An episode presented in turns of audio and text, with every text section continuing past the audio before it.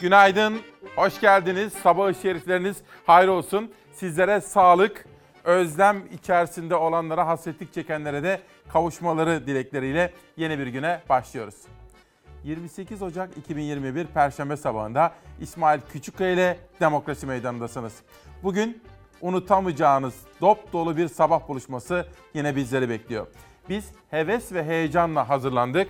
Sizler de çok memnun olacaksınız diyorum. Ama tabii acısı var, tatlısı var. Bugünkü etiketimizi nereden aldık? Bana söyler misiniz? Kimden almış olabiliriz? Sözün bittiği yer.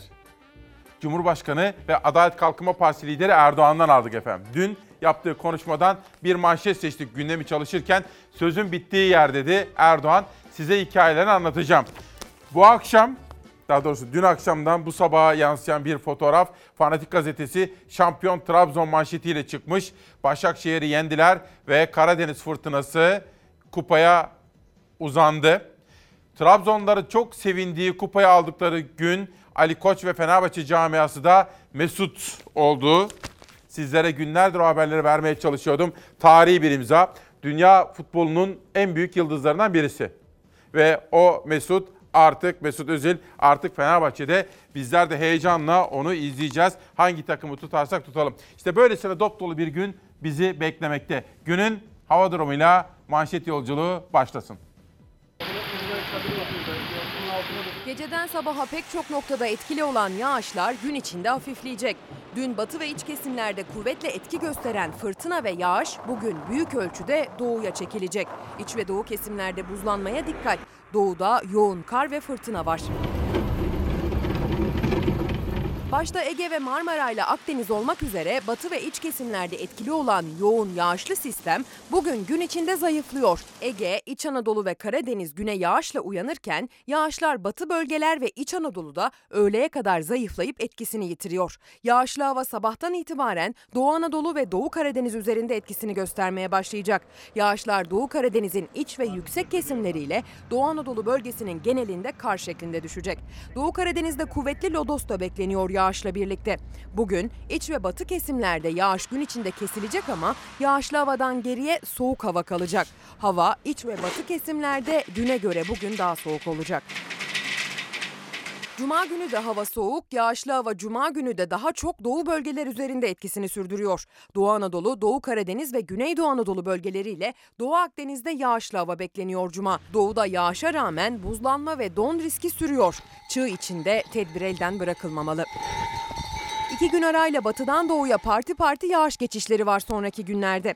Cumartesi günü yeni bir yağışlı hava bekleniyor. Yine batıdan giriş yapıp kısa sürede batıdan doğuya yurdu etkisi altına alacak. Şimdiden bakıldığında pazartesi salı günlerinde de yeni yağış yüklü bir bulut sistemi batıdan giriş yapacağı benziyor. Yaklaşan yağış ihtimalleri su kaynaklarını besleyecek gibi. Hava durumuna dair bugün pek çok haberi izleyeceksiniz. Ezgi Gözeger gelişmeleri takip ediyor ve Teoman Ekim bizimle birlikte. Dün Teoman Bey'den bir haber aldım. Bir yakınımız ameliyat olmuştu. İlerleyen dakikalarda geçmiş olsun diyeceğim. Orhan Tavukçu, günaydın, sözün bittiği yer. Nereden çıkarıyorsunuz diyor. Cumhurbaşkanı Erdoğan'ın yaptığı sözlerle ilgili bir açıklaması var. Ve Banu Akbulut da küçük esnafla ilgili mesajlarını göndermiş. Bugün yine her sabah olduğu gibi küçük esnaf ve üretici, çiftçi konusunda yoğun bir şekilde haberler yapacağız ki sesleri duyurulsun. Bugün hem Fenerbahçeliler mesut hem de Trabzonlular şampiyonluğun mutluluğu içerisinde. İşte bakın şampiyon Trabzon. Bugün saat on bire kadar devam edecek haber yolculuğumuz içerisinde Trabzon'un bu başarısından da bahsedeceğim. Haber yayına hazırlandığında sizlere de aktaracağım. Bir de bir soru, günün ilk sorusu olsun. Sizin en önemli meseleniz nedir? Evet evet size soruyorum. Nedir? Geçim. Bundan daha önemlisi yok efendim. Geçim derdi, işsizlik, enflasyon. İşte bunu bugün konuşacağız. Bir Gün gazetesi geliyor. Halkın derdi açlık. İktidar yapay gündemlerle gerçek sorunlardan kaçıyor. Ekonomide yangın var. Saray yapay gündem peşinde koşarken yurttaş her şeyin farkında. Cumhur İttifakı eriyor ama muhalefet güçlenmiyor. Halk inandırıcı bir alternatif bekliyor. Erdoğan ve Bahçeli ne kadar çaba sarf ederse etsin, yurttaşın gündemini değiştiremiyorlar. Son dönem neredeyse bütün kamuoyu yoklamaları yoksulluğun geldiği boyutu gözler önüne seriyor. M A K Danışmanlık Şirketi'nin Ocak ayında yaptığı son ankete katılanların yüzde otuz dördü yalnızca temel ihtiyaçlarını karşılayabilirken yüzde yirmi biri ise bu şansa bile sahip değil.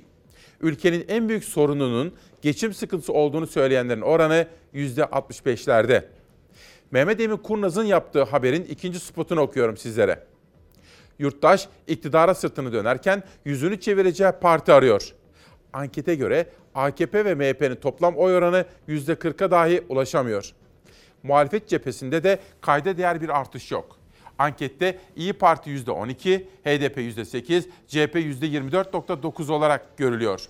Muhalefetin patinajında Erdoğan ve Bahçeli'nin sınırladığı siyaset alanını aşamamaları en önemli etken olarak gözüküyor. Yurttaş bugünden somut çözümler ve buna uygun adımlar bekliyor diyor efendim. Tabii şunu bil- biliyoruz. Bunu geçmişte bütün kamuoyu araştırmacılarına sorduk. İbrahim Uslu'ya sorduk, Adil Gür'e sorduk, Murat Gezici'ye sorduk, M A K danışmanlığa sorduk. Hemen hemen hepsinin ortak fikri şu. Bizim halkımız, seçmenimiz sandığa gittiği zaman önce cebine bakıyor. Önce mutfağına bakıyor. İşi var mı? Geliri yetiyor mu? Buzdolabını açtığı zaman karnını doyuracağı parası var mı? Yani o parayla yeterince gıda alabilmiş mi? Çoluğuna, çocuğuna, torununa para verebiliyor mu? İşte halkımız önce buna bakıyor. Dolayısıyla bir sonraki seçimin nabzını buna, yani ekonomiye bakarak anlayabiliriz. Biraz evvel size hava durumu haberi sunmuştum. Dün Anadolu Ajansı'nda bir görüntü gördüm. Hava buz gibiydi. Dışarıda kar vardı fakat görüntü içimizi ısıttı.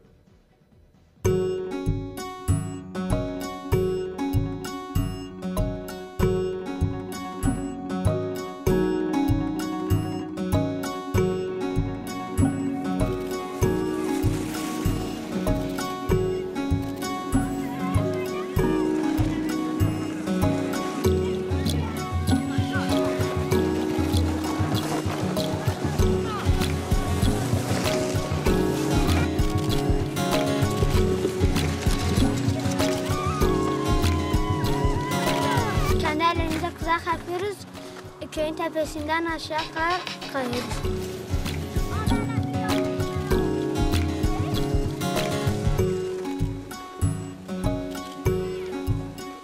Kar yağdığı zaman biz burada çocuklarla çocuklara eşlik yaparak bu yolda kayak yapıyoruz. Bu sene de hem okullar tatil hem de pandemi nedeniyle E, tatilde olduğu için biz çocukları getir buraya eşlik ediyoruz, kızaklara bindiriyoruz. Bu sene hep içerideydik e, çünkü e, pandemiden dolayı.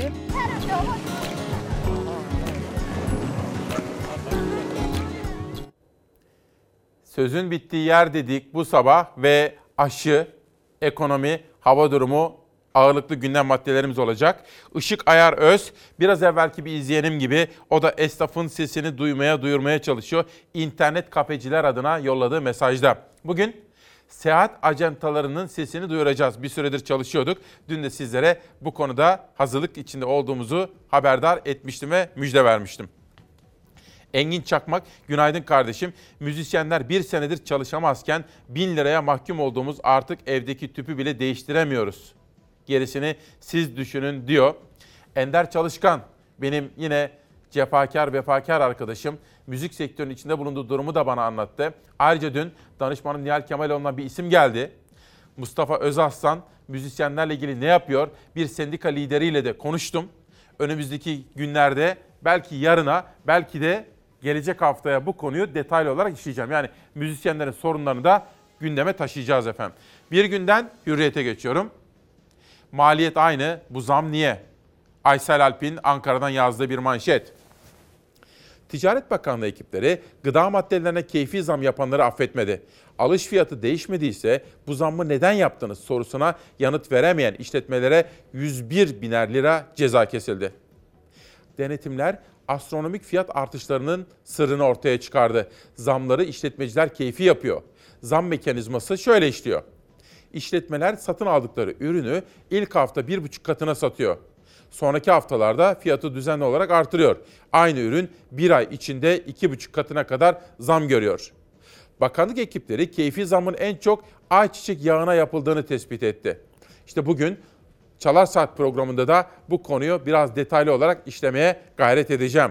Böylece Hürriyet'teki zam manşetinden sonra bir sonraki gazetemiz Pencere geliyor. İşte bakın yetmiş beş üstüne aşılama bugün başlıyor. Dün sizlere son dakika olarak aktarmıştım. Saat on yedide bilim kurulu toplantısı başladı ve bitiminde Sağlık Bakanı Fahrettin Koca açıklamalarda bulundu. Bilim Kurulu, Sağlık Bakanı Koca başkanlığındaki toplantıdan sonra yapılan açıklamalara göre tedbirlerle vaka sayısında yüzde seksene varan hızlı bir düşüş sağlandığı ifade ediliyor. Bu sözler bakana ait. Ancak diyor bakan, çabalarımıza rağmen bu düşüş yavaşladı. beş bin yedi bin arasında dalgalanan günlük vaka sayıları görülmeye devam ediyor dedi ve yetmiş beş yaş üstüne de bugün itibariyle aşılama başlıyor. İşte Zafer Söken'in hazırladığı manşet.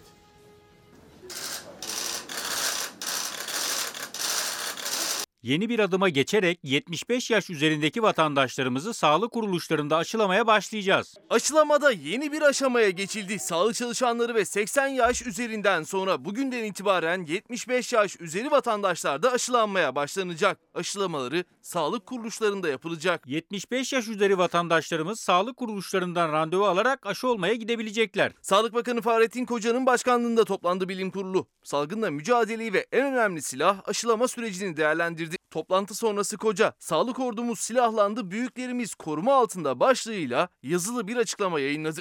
Sağlık ordumuzun silahları hazırlandı. Girdikleri üstün mücadelede artık daha korunaklılar. Sağlık Bakanı Çin'den gelen ikinci parti altı buçuk milyon doz aşının da testlerin tamamlanmasının ardından kullanıma başlanacağını duyurdu. Gerekli testlerin tamamlanmasından sonra aşılar kullanıma sunulacak. Daha önce gelen üç milyon doz aşı iki doz halinde bir buçuk milyon kişiye yetiyordu. Yeni aşıların gelmesiyle birlikte ilk gelen partiden aşılamaya devam edildi. Sağlıkçılar ve seksen yaş üzerinin dahil olduğu grupta bugüne kadar bir milyon beş yüz yirmi iki binden fazla kişi aşılandı. Ancak hızlı başlayan aşılama süreci son günlerde durağanlaştı. Çok sorunluydu aslında randevuları.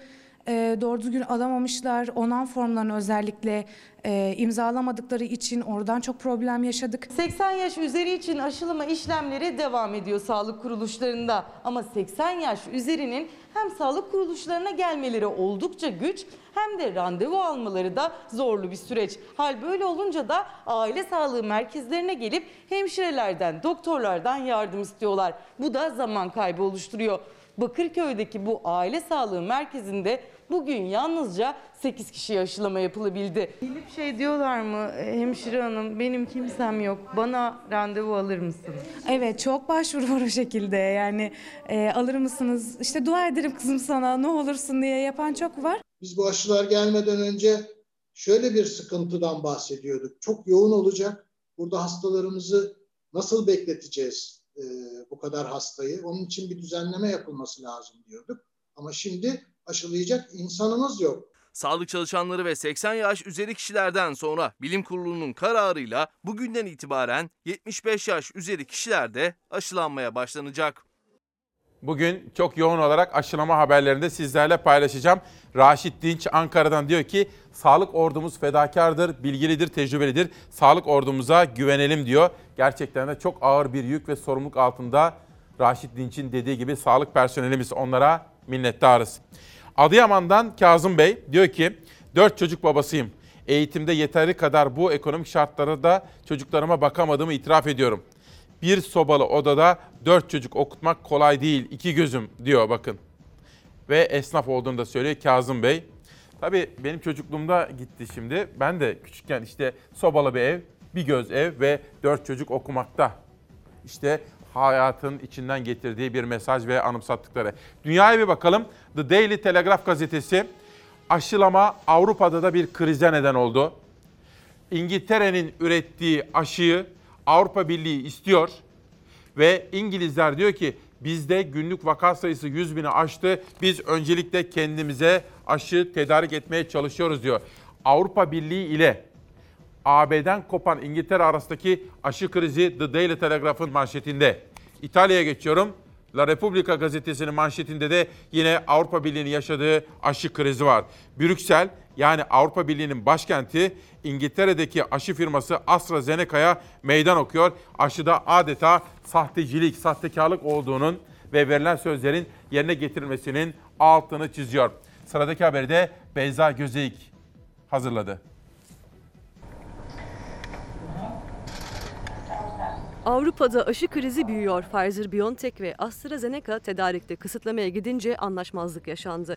Pfizer-BioNTech, Belçika'daki tesisinde tedarik seviyesinin normale döndüğünü açıkladı. Ancak Avrupa Birliği yetkilileri AstraZeneca ile yaptığı görüşmede anlaşma sağlayamadı. Avrupa Birliği ile AstraZeneca yaz sonuna kadar dört yüz milyon civarında aşı üretiminde anlaşmıştı. Ancak AstraZeneca tedarikçi fabrikada yaşanan sorunu gerekçe gösterdi. Üretimin yüzde altmış az olacağını duyurdu. Bu açıklama Avrupa'da kriz yarattı. Avrupa Birliği yetkilileri AstraZeneca'dan anlaşmaya uymasını istiyor. Aşı krizi Avrupa Birliği'nden çıkan İngiltere'yi birlikle karşı karşıya getirdi. Yetkililer AstraZeneca'nın İngiltere'deki tesisinde üretilen aşıların anlaşma gereği Avrupa ülkelerine dağıtılmasını istiyor. Brüksel'deki tesiste üretilen aşıların da Avrupa Birliği dışına çıkmaması gerektiğini ifade ediyorlar. Kendi ülkemizde aşı kısıtlaması görmek istemiyoruz diyen Boris Johnson, İngiltere'nin öncelikli olduğu mesajını veriyor.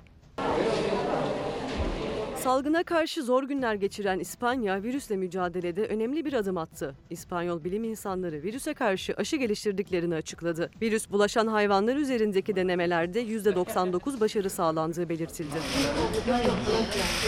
Aşının ardından ilaç geliştirme çabasındaki ülkelerden biri de Rusya. Rus bilim insanları bu konuda önemli bir adım attı ve virüse karşı bağışıklık kazandıran ilaç geliştirdi. İlacın yedi yüz yaşlı gönüllüde test edildiği açıklandı. Virüsün bulaştıktan sonra bir kez bile şiddetli evreye geçmediği ve tek bir ölüm dahi görülmediği belirtildi.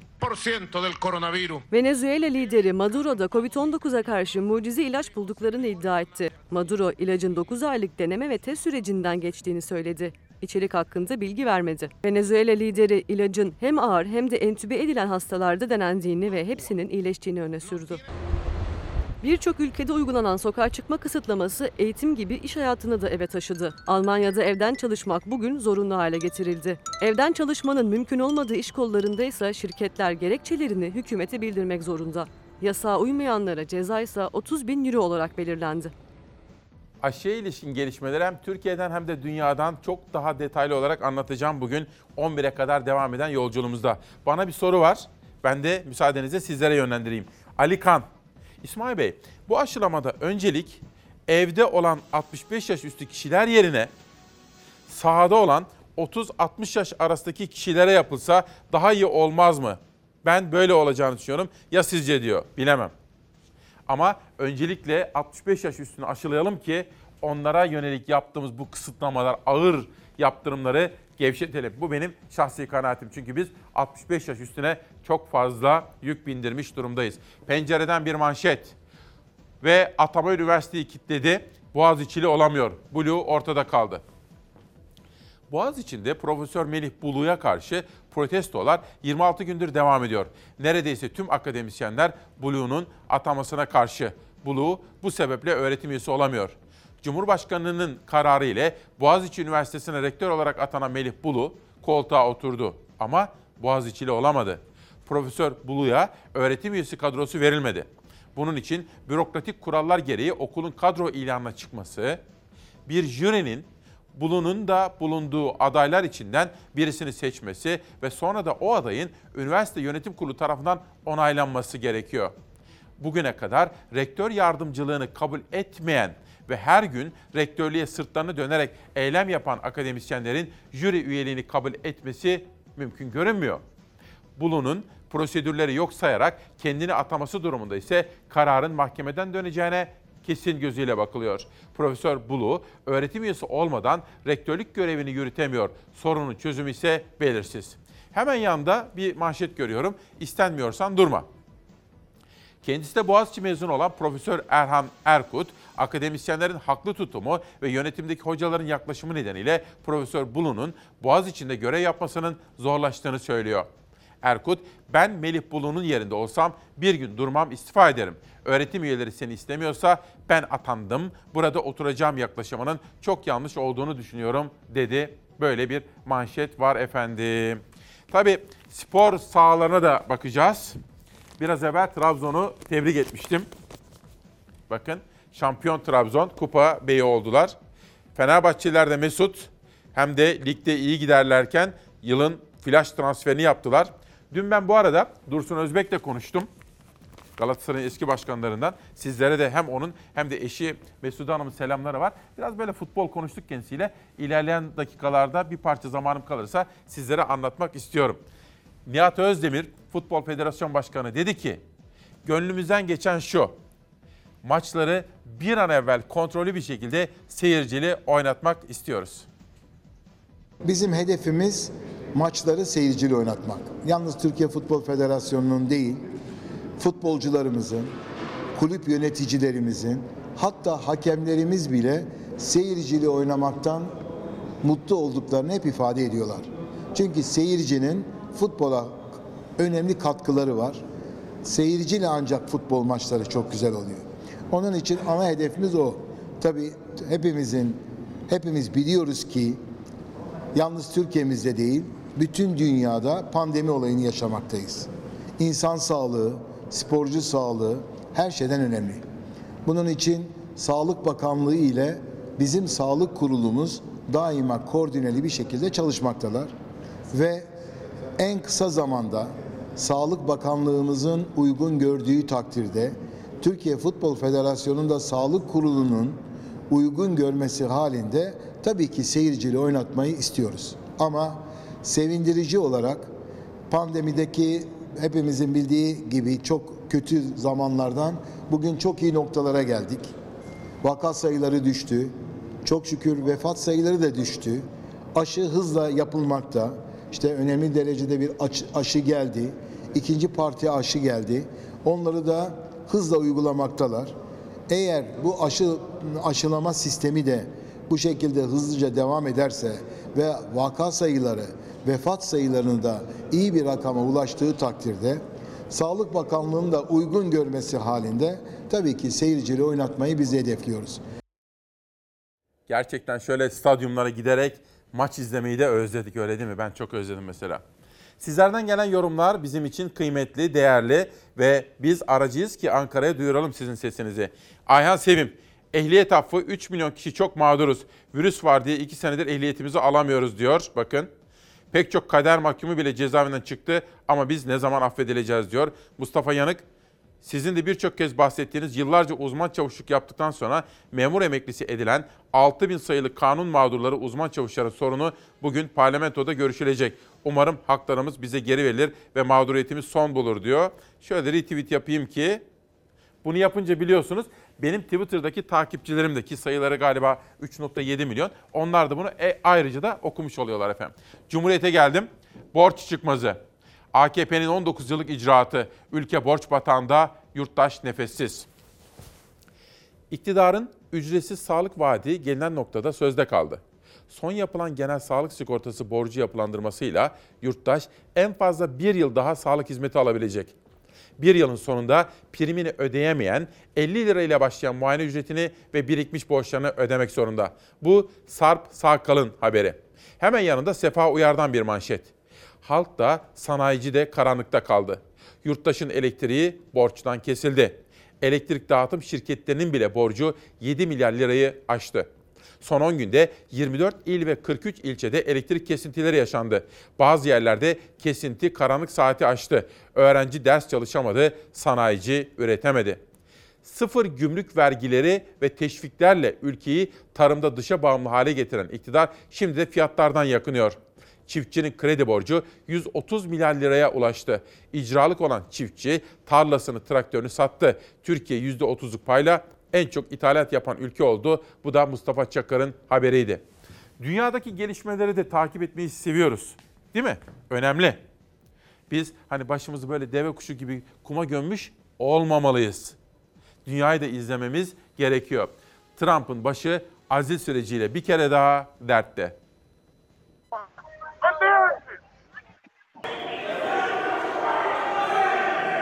altı Ocak kanlı kongre baskınını azmettirmekten suçlanan Trump'ın Senato'da yargılanmasına sayılı günler kaldı. Amerika Birleşik Devletleri'nin kırk altıncı Başkanı Biden, Trump'ın Senato'da suçlu bulunacağını düşünmüyorum dedi. altı Ocak günü Trump'ın Washington'daki mitingi sonrası destekçileri kongre binasında yürüdü. Yürüyüş kısa sürede şiddet olaylarına dönüştü. Trump destekçileri kongreyi işgal etti. beş kişinin hayatını kaybettiği olaylardan Trump sorumlu tutulunca Temsilciler Meclisi Trump'ın azledilmesini içeren tasarıyı mecliste onayladı. Senato Trump'ın yargılanmasına sekiz Ocak haftası başlayacak, ancak Cumhuriyetçiler zaten başkanlık dönemi sona ermiş olan Trump'ın yargılanmasını doğru bulmuyor. Birleşik Devletler'in yeni başkanı Joe Biden yargılanma sürecini doğru bulduğunu, ancak Senato'nun Trump'ı suçlu bulacağına inanmadığını söyledi. Yeterli oy çıkacağını sanmıyorum dedi. kırk altıncı Başkan Biden koronavirüs ve ekonomik tedbirler sonrası ırkçılık sorunu içinde harekete geçti. Irk eşitliği temalı dört farklı kararname imzaladı. Biden kararnamelerle federal konut sistemindeki ayrımcı politikaları kaldırma emri verdi. Kararnamelerden biri de Asya kökenli Amerikalılara yönelik yabancı düşmanlığıyla mücadeleyi içeriyor. Biden, Asya kökenli kişilere karşı ırkçılığın koronavirüsle derinleştiğini ifade etti. Polis tarafından öldürülen siyahi George Floyd'un ırkçılık karşıtlığının simgesi olduğuna da vurgu yaptı. Those eight minutes and forty-six seconds that took George Floyd's life opened the eyes of millions of Americans and millions of people around all over the world. It was the knee on the neck of justice and it wouldn't be forgotten. Koronavirüse karşı yol haritası üzerinde çalışan Biden aşı planını da açıkladı. Biden, eyaletlere sevkiyatı yapılan sekiz buçuk milyon doz aşının gelecek hafta itibariyle on milyona çıkarılacağını duyurdu. Yaz sonuna kadar üç yüz milyon Amerikalının aşılanmasını hedefliyoruz dedi. Dünyadan başkaca haberlerim de var. Yine bugün on bire kadar devam edecek yolculuğumuzda. İfade etmiştim efendim. Bugün sözün bittiği yer. Manşetimiz bu. Sizlerden gelen mesajlar. Sırada seyahat ajantaları var. on iki bin kişinin yaşadığı mağduriyet. Söz vermiştim. Bugün konuşacağız. Sırada o var. İsmail Bey, ben bakkallık yapan küçük esnafım diyor. Fiyatlar nasıl mı yükseliyor? bir kilogram unun ülkemizin en büyük marketlerinden birindeki fiyatı yedi doksan. Ben toptancıdan bakkal olarak üç kırk beşten aldığım bu ürünü bu marketimiz acaba kaç liradan alıyor? Güzel bir soru. Mahmut Topçu, İsmail, evla, İsmail evladım mı desem, kardeşim mi desem? İkisi de olur. Seni Allah için seviyoruz ama son zamanlarda A K P'li Erdoğan'ı görmekten sıkıldık. Yakında kanal değiştiriyorum, demedi deme diyor. Ülkede seçmeli Kürtçe dersi var ve yılda on yirmi bin öğrenci tarafından seçilmesine rağmen yılda bir iki öğretmen atanıyor. Lütfen sesimizi Milli Eğitim Bakanı'na duyurun diyor. Bu da yine önemli. Şimdi Mahmut Bey'e bir kere teşekkür ederim. Ama şunu söyleyelim. Burası haber merkezi efendim. Haber. Yani ülkede habere dair bir şey varsa, bunun ana merkezinde Erdoğan da varsa, Kılıçdaroğlu da varsa, Demirtaş da varsa biz onları söyleyeceğiz.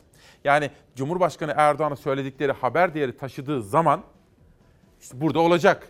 Yani sıkılsak da sıkılmasak da biz ülkemizin gerçekliklerini kimseyi ötekileştirmeden, ülkeyi kutuplaştırmadan anlatacağız. Hiçbir haberi saklamayacağız.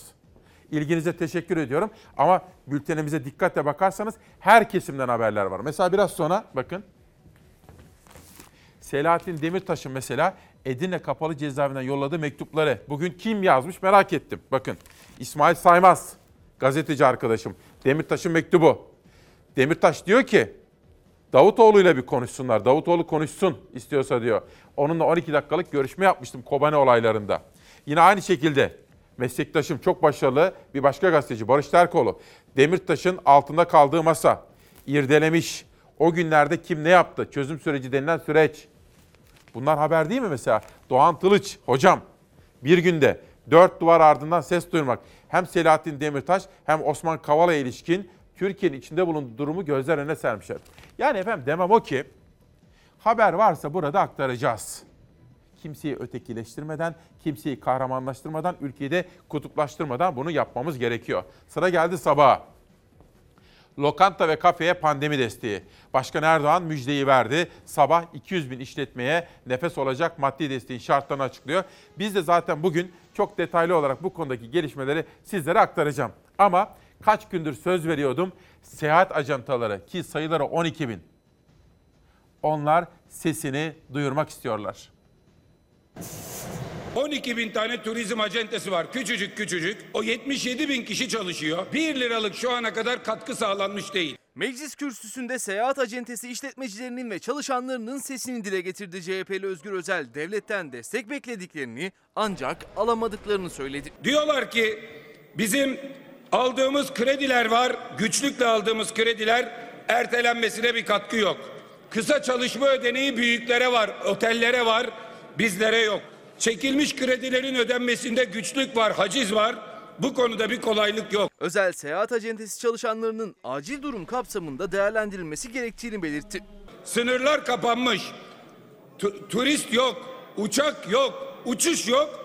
Eğer biz bu şartlarda bu acil durum kapsamına alınmayacaksak, acil durum koordinasyon kuruluna Turizm Bakanı ve TÜRSAP dahil edilmeyecekse ne gün edilecek diye soruyorlar. C H P Grup Başkan Vekili pandemi nedeniyle turizmin büyük zarar gördüğünü acenteciler için arı benzetmesi yaparak anlattı. Bu sene çiçekler açmadı, bal yok. Ama eğer arıları koruyamazsanız, onların kovanlarının yanına birer tas hiç olmazsa şekerli su koymazsanız, arılar ölürse seneye çiçekler açsa da bal yok. Özel yetmiş yedi bin çalışanı olan seyahat acentelerinin gündeme alınmasını istedi. kırk iki sektöre destek olmanın, on iki bin kişinin işletmesini kurtarmanın, yetmiş yedi bin çalışana sahip çıkmanın önemini bir kez daha dile getiriyor. Sizi kendi gündeminize değil, vatandaşın gündemine davet ediyor. Bu konuya değineceğim biraz sonra. Zafer Söken takip ediyor. Başkaca haberlerim de olacak. Bu arada Bahattin Yücel eski Turizm Bakanlarına bana bir mesaj yolladı. Türkiye'nin en çok izlenen en etkili programı Çalar Saat'in Türkiye'nin seyahat acenteleri için çaldığını duymak çok güzel. Bu kapsamda bakanlık da sektördeki en eski ve en köklü üstelik yasayla kurulmuş meslek örgütü TÜRSAP ile masaya oturmalı derken yapılması gerekeni şöyle anlatıyor Bahattin Bey. Türkiye'deki seyahat acentelerinin dünyada gelişen yeni eğilimlere göre yapılanmasını sağlayacak yeni bir düzenlemeye ihtiyacımız var diyor ve detaylarını anlatmış Bahattin Yücel. Dediğim gibi bu konuyu sürdüreceğim. Bugün Vefa Köşesi'nde Hıncal Uluç var. Bir detay gördüm. Bir dev yazar ve de bir dost diyor Hıncal Uluç. İşte o Radi Dikici, o dev yazar, o müthiş araştırmacı ve de o harika dost. Bugün ebedi istirahatgahına gidiyor. Sevgili Bizans'ının paylaşamadığı İstanbul'un koynunda uyuyacak artık diyor Hıncal Uluç. Bugün yazısının büyük bir bölümünü bu dev yazara ayırmış efendim. Sözcü gazetesine bir bakalım. Sözcü gazetesinin gündeminde ne var merak ettim. Meral Akşener olacaktı. Millet geçinmek için alyansını bozduruyor. Vatandaşın çaresizliği işte bu boyutlara ulaştı. İktidarın ekonomi politikasını eleştiren İYİ Parti lideri Akşener, geçen yıl kırk binin üzerinde işletme ve şirket kapandı dedi ve halkın halini şöyle anlattı. Vatandaş ve esnaf zor durumda. Esnaf ziyaretlerimiz sırasında ki dün de Sakarya'daydı. İstanbul Kartal'daki bir kuyumcu kardeşim, seksen yaşında bir teyzemiz geldi. Eşinden kalan alyansını bozdurdu dedi. Eskiden vatandaş kuyumcuya yatırım için giderdi. Şimdilerde fatura ödeyebilmek için alyans bozdurmaya gidiyor. Bilezik demiyorum. Yuvasının nişanesi alyansını bozduruyor. Esnaf kepengi, vatandaş evde kombisini kapatıyor diyor. Daha sonraki dakikalarda, ilerleyen bölümlerde şu detayı da sizlere aktaracağım. Çünkü bu kızımız ve Meral Akşener dün ağladılar. Onlarla birlikte pek çok kişi de ağladı. Fakat tam da bu kızımız yayına çıktığı zaman yayınlar kesildi. Uygur Türkleri ile ilgili. Bunun nedenini soracağız. Yani yayınlar neden kesildi? Uygur Türkleri ile ilgili konuşurken ona bakacağız. Şimdi Hilal Orhun'dan yönetmemden rica etsem bir dışarıya bir bakalım. Günaydın Türkiye'm. yirmi sekiz Ocak iki bin yirmi bir günlerden Perşembe. İsmail Küçükkaya ile Demokrasi Meydanı'ndasınız. Etiketimiz sözün bittiği yer. Etiketi Cumhurbaşkanı Erdoğan'ın dünkü konuşmalarından almıştık. Peki bugün bizleri nasıl bir hava durumu bekliyor? Oy! Oy!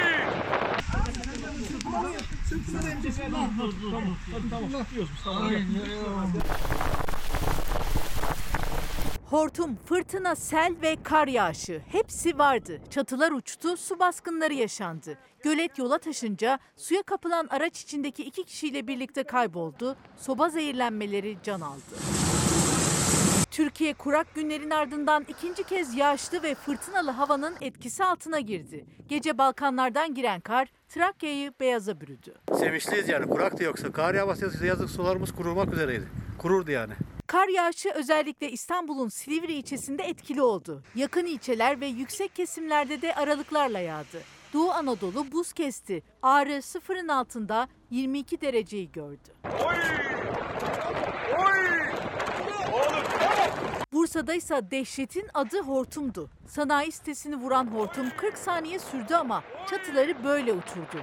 yirmi iş yeri ve on dört araç zarar gördü. Bir kişi kopan çatı parçasıyla yaralandı.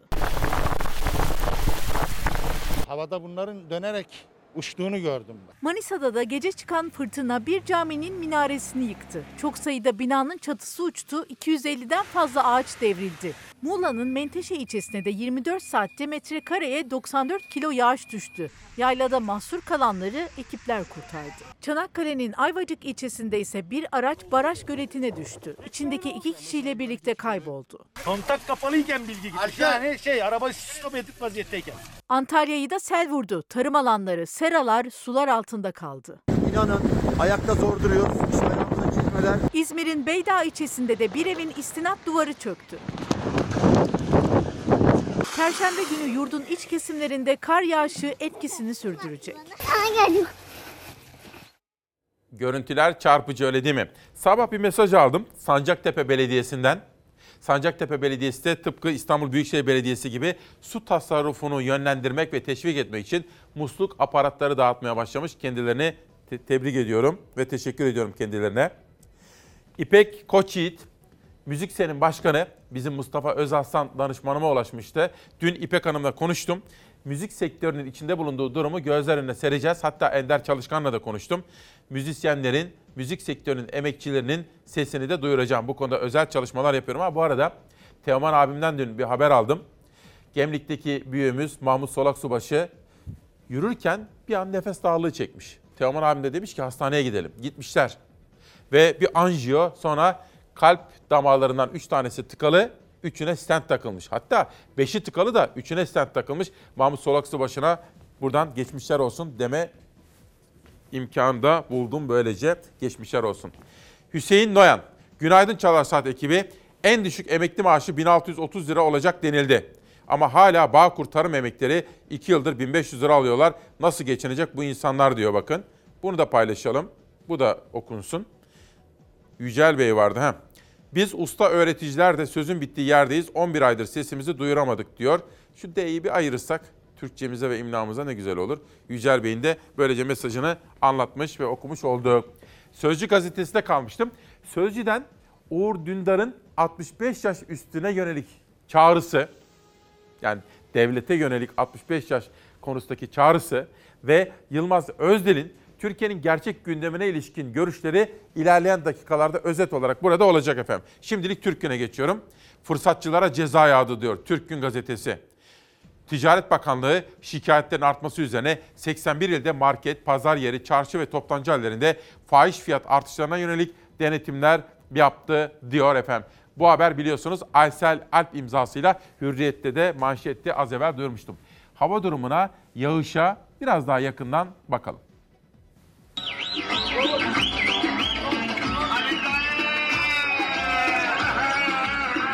Burası Muğla. Yıllar sonra yağan kar böyle karşılandı Muğla'da. Balıkesir'de de benzer bir sevinç kaydetti kameralar.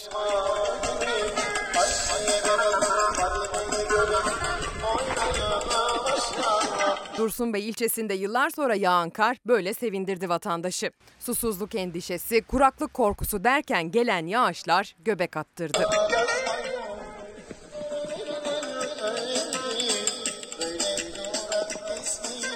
Batıda etkili olan yağış Manisalı'ya da kar sevinci yaşattı. Merkezde Soma, Demirci ve Turgutlu ilçelerinde akşam başlayan kar yağışı kısıtlamayı unutturdu. Çok iyi. Yılda yılda bir gün kar yağıyor. Çok çok mutlu oluyorum. Nasıl hissediyorsun kendini? Soğuk, ellerim dondu. Mutlu oldun mu kar yağdı diye? Hava yok.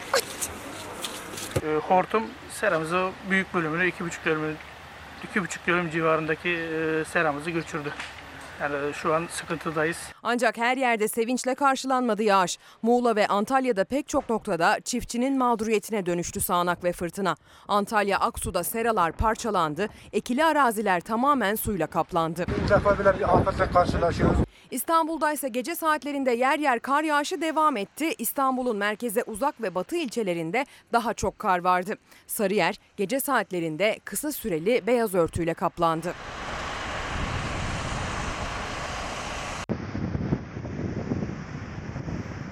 İstanbul Riva'da ise Panama bandıralı bir kuru yük gemisi karaya oturdu. yüz doksan metre boyundaki gemi arıza yaptı. Karadeniz'de başlayan lodosun etkisiyle Riva kıyısına sürüklenen gemi demir attı. Karaya oturan gemi için kurtarma çalışmaları başlatıldı ancak akşam saatlerinde ertelendi. Sabah saatlerinde çalışmalar kaldığı yerden devam edecek. Bugün Çalarsat gazetesinde de Zeray Kınacı Soma'yı çiziyor efendim. Soma. Orkun Özgül çiziyor daha doğrusu. Zeray yazımını yapıyor şimdi. Soma konusundaki gelişmeleri de dikkate takip ediyorum. Bir de bizim, biz Çalarsat ailesinin en çok üzerinde hassasiyetle durduğu konu. Doğamızı, ülkemizi koruyalım. Kaz Dağları'nı, Karadeniz'i koruyalım. Murat Dağı'nı koruyalım. İç Anadolu'yu, Kapadokya'yı koruyalım. Benim gazeteci arkadaşım İbrahim Gündüz'ün bir kitabı Altın Ölüm. Ve Fırat, Gediz, Karadeniz, siyanür, sülfürik asit saldırısı. İşte bu konularda temel gündem maddesi olmayı sürdürecek efendim İbrahim'in bu yazısı. Müsaade eder misiniz? Ben bir fincan kahve içip geri döneyim. Dönüşte Soma'dan başlayalım. Aşılama ve korona, esnaf ve ekonomi, dün siyaset gündeminde neler konuşuldu? Hepsini burada ekranlara taşıyalım. Günaydın, hoş geldiniz. yirmi sekiz Ocak iki bin yirmi bir günlerden Perşembe İsmail Küçükkaya ile mavi bir sabahtasınız. Hakikat yolculuğu olan cihazıyla devam ediyor. Tam sizlerle buluşurken bizim rejide bir muhabbet. Sen bir tanesin, sen bir tanesin, ben de bir taneyim. Aslında hepimiz biriciyiz. Bu dünyaya bir kere geldik, anlamlı işler yapmamız gerekiyor. Böyle nefretle, kinle, öfkeyle, intikam duygularıyla varılacak bir yer yok. Biricik hayatımızı mahvetmemize hiç gerek yok efendim. Bugün sözün bittiği yer diyorum. İşte gazeteler. Foto maçla başlayacağım. Süper şampiyon. Trabzonspor tabii mutlu oldu. Başakşehir'i geçtiğimiz yılın şampiyonluğu yendiler ve kupanın sahibi oldular. Aynı gün Fenerbahçeliler de Mesut'un transferini resmen bitirdiler. Ali Koç ileriye dönük bir vizyon çizdi. Tam da soruları yanıtlarken orada enteresan anlar, anekdotlar vardı. Önce Trabzonspor'u canı gönülden kutluyoruz. Trabzon şehrine, Trabzonspor taraftarına e, e, armağan ediyoruz. Süper Kupa mücadelesinde Karadeniz fırtınası esti. Trabzonspor rakibi Başakşehir'i iki bir ile geçti. T F F Süper Kupa'nın sahibi oldu. Oyuncularımı tebrik ediyorum. Bir oyun üstünlüğümüz vardı. İstanbul Atatürk Olimpiyat Stadı T F F Süper Kupa mücadelesine ev sahipliği yaptı. Zira Türkiye Kupası şampiyonu Trabzonspor, Süper Lig şampiyonu Medipol Başakşehir ile karşılaştı.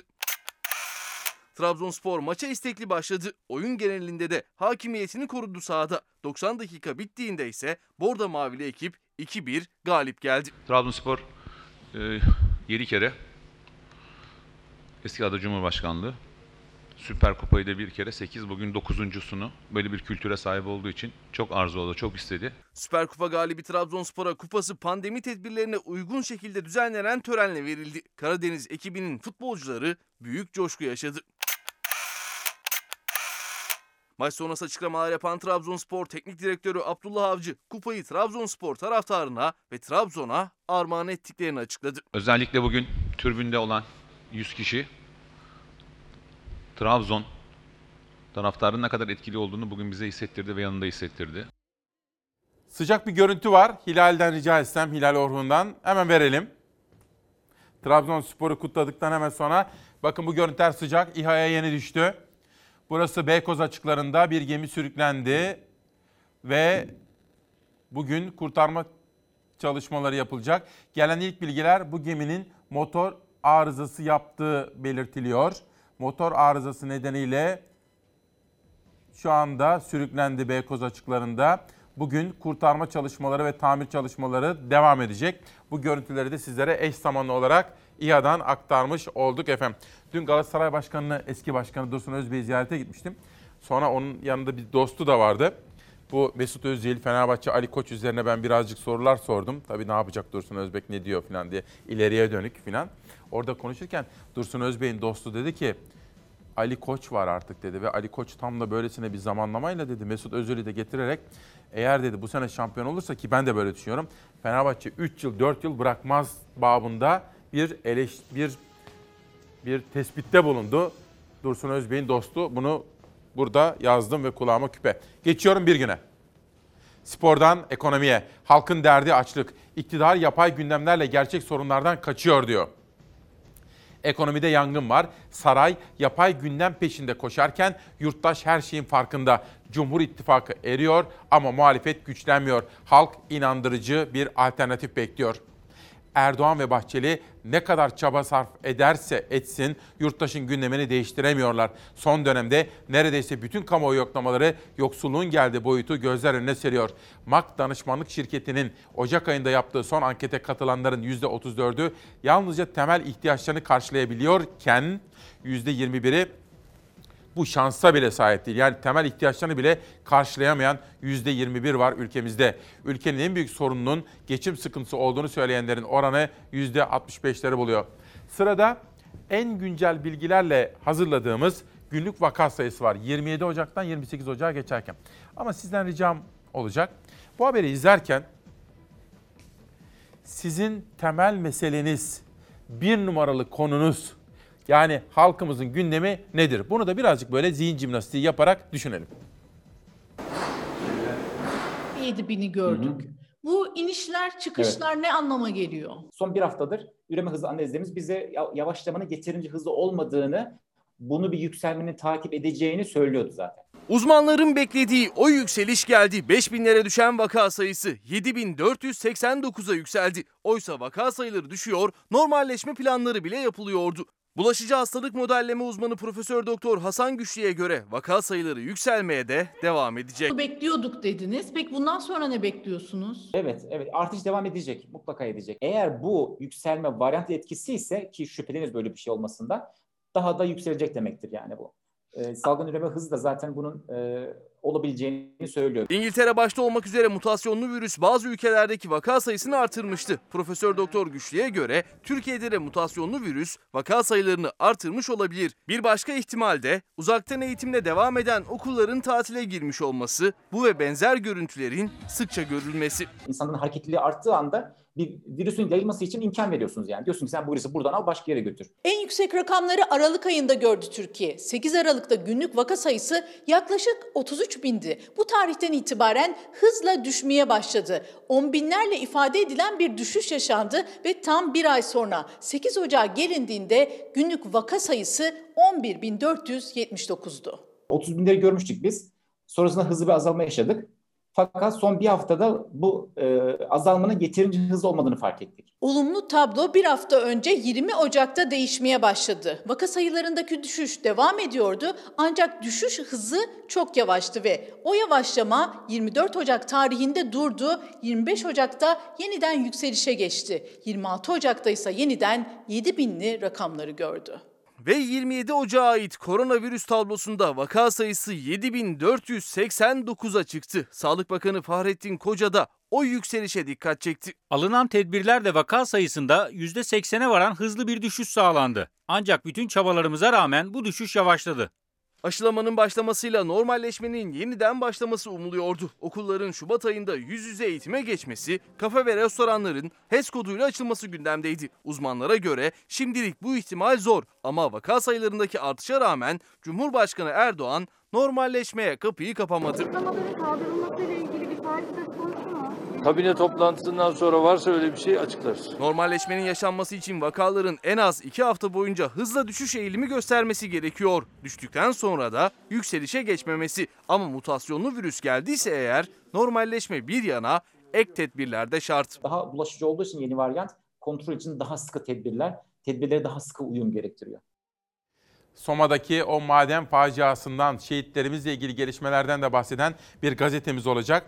Güzel yurdumuzun çok farklı noktalarından çevre haberleri de yine bizimle birlikte olacak. Tarık Bey, pandemiden dolayı üstümde iki haciz var. Her gün bankalar beni sıkıştırmakta. Dört kişilik bir aileyiz diyor. Tarık Ufuk. Esmer, İsmail Bey kısa çalışma ödeneğine neden zam yapılmadı, bir fikriniz var mı diye bir soru soruyor. Bugün gazetelerde Ciner grubunun sitesinde Habertürk'te Oray Yiğit'in bir yazısını gördüm.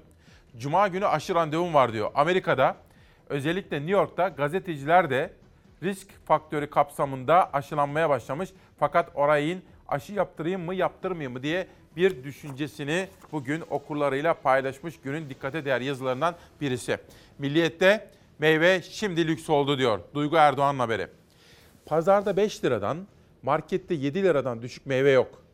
Üreticiden iki buçuk liraya alınan nar, aracı yüzünden dokuz buçuk liraya, iki buçuk liradan alınan ayva dokuz liraya satılıyor. Elma hiç yedi lira olur mu diye de soru soruyorlar. Bakın. Ve bu konuda bakanlığın Cumhurbaşkanı Erdoğan talimatından sonra başlatmış olduğu seferberlik ve denetimler de yine gazetede birinci sayfada haber olmuş durumda. İYİ Parti lideri ise ne yapıyor? Esnaf turlarını sürdürüyor. Bu Cumhur İttifakı gerçekten bir acayip. H D P binasında APO posteri bulununca şaşırıyorlar. Niye şaşırdıklarını anlayabilmiş değilim. Hele bundan İçişleri Bakanı nasıl sosyal medya üzerinden şaşkın bir şekilde şaşkınlığını dile getirir, onu anlayabilmiş hiç değilim. Ama seçim zamanı mektubunu okutmaya gelince bunların hiçbiri bunu dert etmiyor. Sayın Erdoğan seçim zamanı APO için kendisine sorulan bir soruya bizim Mehmet'i gönderiyorum İmralı'ya diyor. Allah Allah diyoruz, bu bizim Mehmet kim? Bir bakıyoruz Apo'nun kardeşiymiş. Ailece görüşüyor bunlar. Ailece kapap olmuşlar.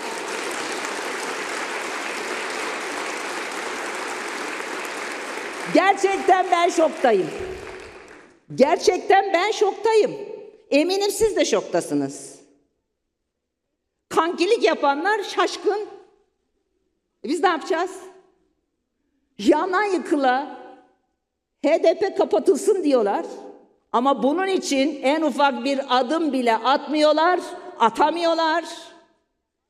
Koca bir soru işareti koyduk buraya. Evet, yani ben bir gözlemciyim, bir gazeteciyim. Bütün partileri dikkatle takip ediyorum. İşte dün Demirtaş'tan da mektup geldi. Bugün Doğan Tılıç'tan, Barış Terkoğlu'ndan, İsmail Saymaz'dan bahsettim. Onlara da gelmiş.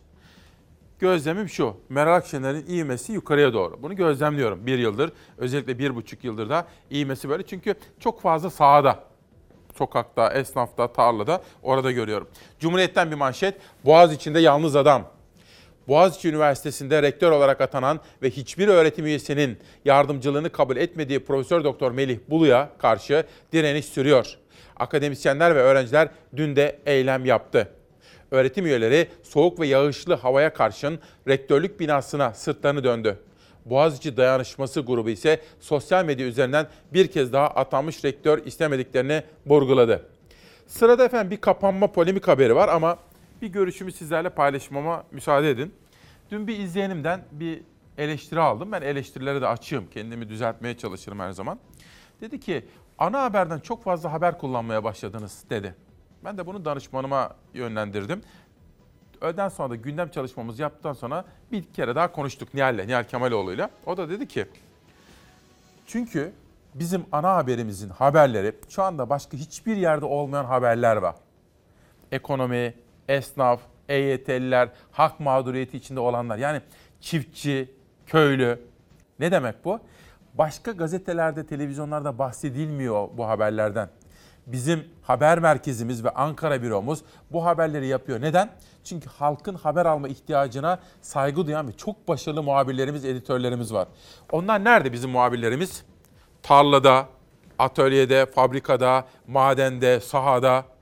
Dolayısıyla bu haberleri hem akşam izlemek hem de yeri gelmişken ben akşamdan böyle alıyorum. Manşet okuyorum mesela bazen. Sabahın zihin açıklığı içinde de konuşmamız gerekiyor. Bunları konuşmak, bunları irdelemek, bu haberlere hakim olmak gerek. Çünkü bu haberler efendim böyle işte yaparsın aşkım değil, ne bileyim bir dizi değil, bir Hollywood filmi değil, bir Türk dizisi değil. Bunlar gerçek. Bu gerçeklikleri konuşmak da, konuşturmak da bizim boynumuzun borcu. Neden? Çünkü efendim biz bunları konuşursak siyasete yön verebiliriz. onlara malzeme sunabiliriz. Onlar halkın haberlerini bizden alacaklar, değil mi? Vatanına hizmet etmek böyle bir şeydir. Bunu da anlattım, vaktinizi aldım ama önemsediğim için de mutlaka bahsetmek istedim. Kapanan esnaf sayısına ilişkin polemik dün siyasetin de gündemiydi. iki bin yirmi yılında kırk binin üzerinde şirket kapandı. Kapanan filan yok. Aynen böyle dedi. Eğer işler yolundaysa, her şeyde ortadaysa, kredi taksitlerini neden öteliyorsun? Yok, eğer esnaf zordaysa ve ödemelerini öteliyorsan, o halde nasıl oluyor da işler tıkırında diyorsun? Bu ne periz, bu ne lahana turşusu Sayın Erdoğan. Esnafı batıran adam Recep Tayyip Erdoğan. Muhalefet Erdoğan'ın kapanan işletme şirket yok açıklamasının peşini bırakmıyor. Hem sağdan örneklerle hem de işler yolundaysa ertelenen krediler, vergiler, taksitler ne o zaman sorusuyla. Salgın tedbirlerinin yol açtığı sıkıntıları azaltmak için yüz milyarlarca lirayı milletimizin emrine sundu. Bir kuyumcu kardeşim diyor ki seksen yaşında bir teyzemiz geldi, eşinden kalan yüzüğü bozdurmaya gelmiş. kırk altı milyar liralık bir kaynağı karşılıksız her kesimden insanımıza aktardı. Dükkan sahibi kardeşim diyor ki saat bir oldu, hala siftah yoktu. Beş aydır kira ödeyemiyorum. Dayanacak güç kalmadı. Halkbank tarafından kullandırılan kredilerin altı aylık taksitlerinin ötelendiğini açıkladık. Esnaf perişan, sorunlu da ülkeyi on dokuz yıldır yöneten siyasal iktidar. Lokanta, restoran, kafe gibi sektörlerde cirosu üç milyon lira ve altı olan, cirosu yüzde elli ve daha fazla azalan işletmelerimize iki bin liradan az ve kırk bin liradan fazla olmamak üzere ciro kaybının yüzde üçü oranında destek ödemesi yapacağız.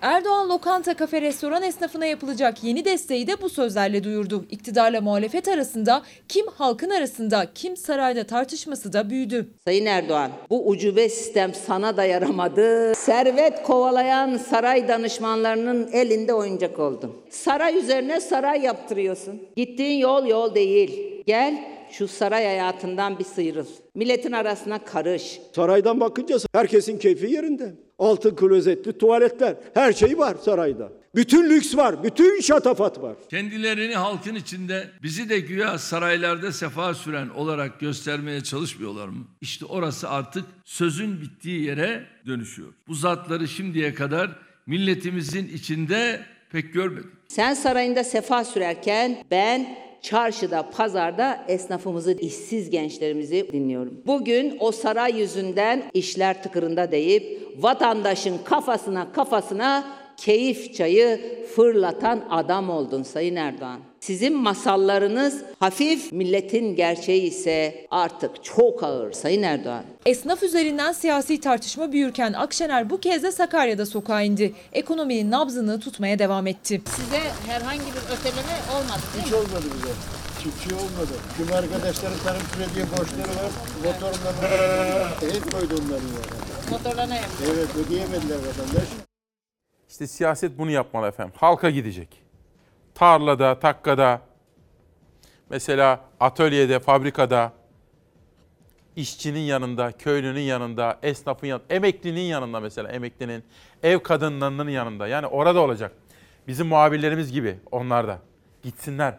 Böylece bizler aracı olalım, seslerini gür bir şekilde duyuralım. Evrensel. Sendikalaşan işçiye ücretsiz izin sopası.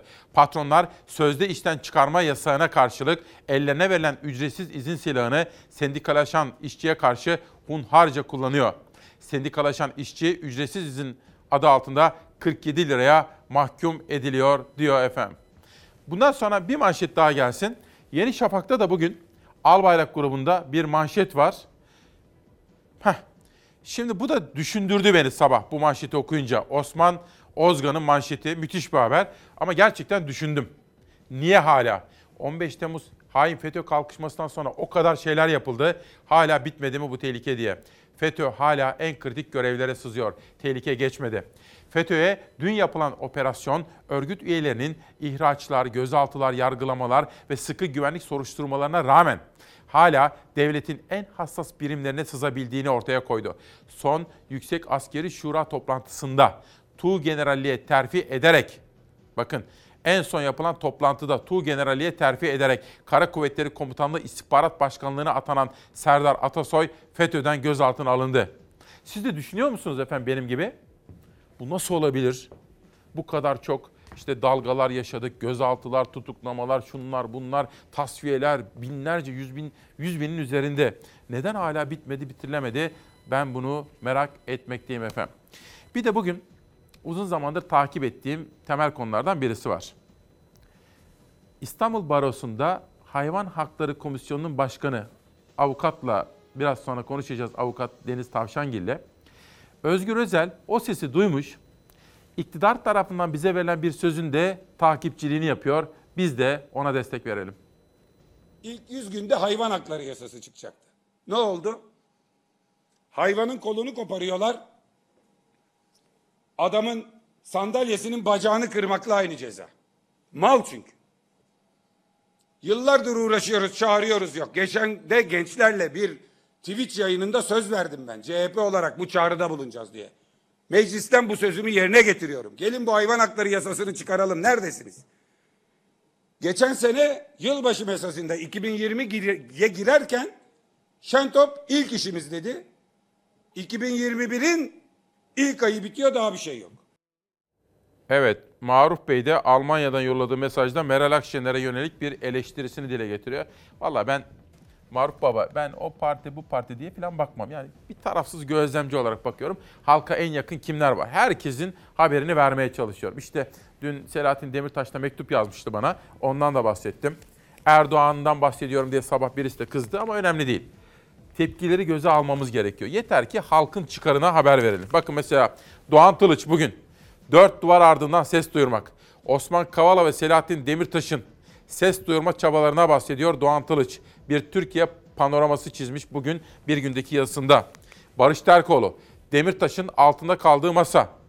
Selahattin Demirtaş'ın cezaevinden gönderdiği mektup üzerinden analizler yapıyor. Ve bir dönem çözüm süreci denilen süreci hatırlatıyor. Neler neler gördük hepimiz, neler neler yaşadık diyor Barış Terkoğlu. Bakın, İmralı tutanaklarından bahsediyor. Ve Selahattin Demirtaş'ın yaptığı açıklamaları irdelemiş. Keza Sözcü'de İsmail Saymaz, Demirtaş'ın mektubu üzerinden. Mesela Demirtaş diyor ki, eğer diyor bir dönemin tanıklığına başvurulacaksa Davutoğlu'yla konuşsunlar. on iki dakika onunla konuştuk telefonda. Veya diyor o dönemin İçişleri Bakanları konuşsunlar bakalım. Neler konuşuldu diyor. Bilmiyorum. İşte hepsini anlatmak bizim boynumuzun borcu. İzleyelim. Pencere. H D P muhalefet partilerine gidiyor. İlk görüşme Saadet Partisi ile. Halkların Demokratik Partisi, demokratikleşme ve adalet başta olmak üzere Türkiye'nin temel sorunlarına ilişkin görüş ve önerilerini paylaşmak için muhalefet partileriyle görüşme kararı aldı. H D P eş genel başkanları Pervin Buldan ve Mithat Sancar, C H P, Deva Partisi, Gelecek Partisi ve Saadet Partisi'nden randevu istedi. E peki AK Parti'den istemediler mi acaba? AK Parti'den, bence AK Parti'den de istemeleri gerekir. Heh.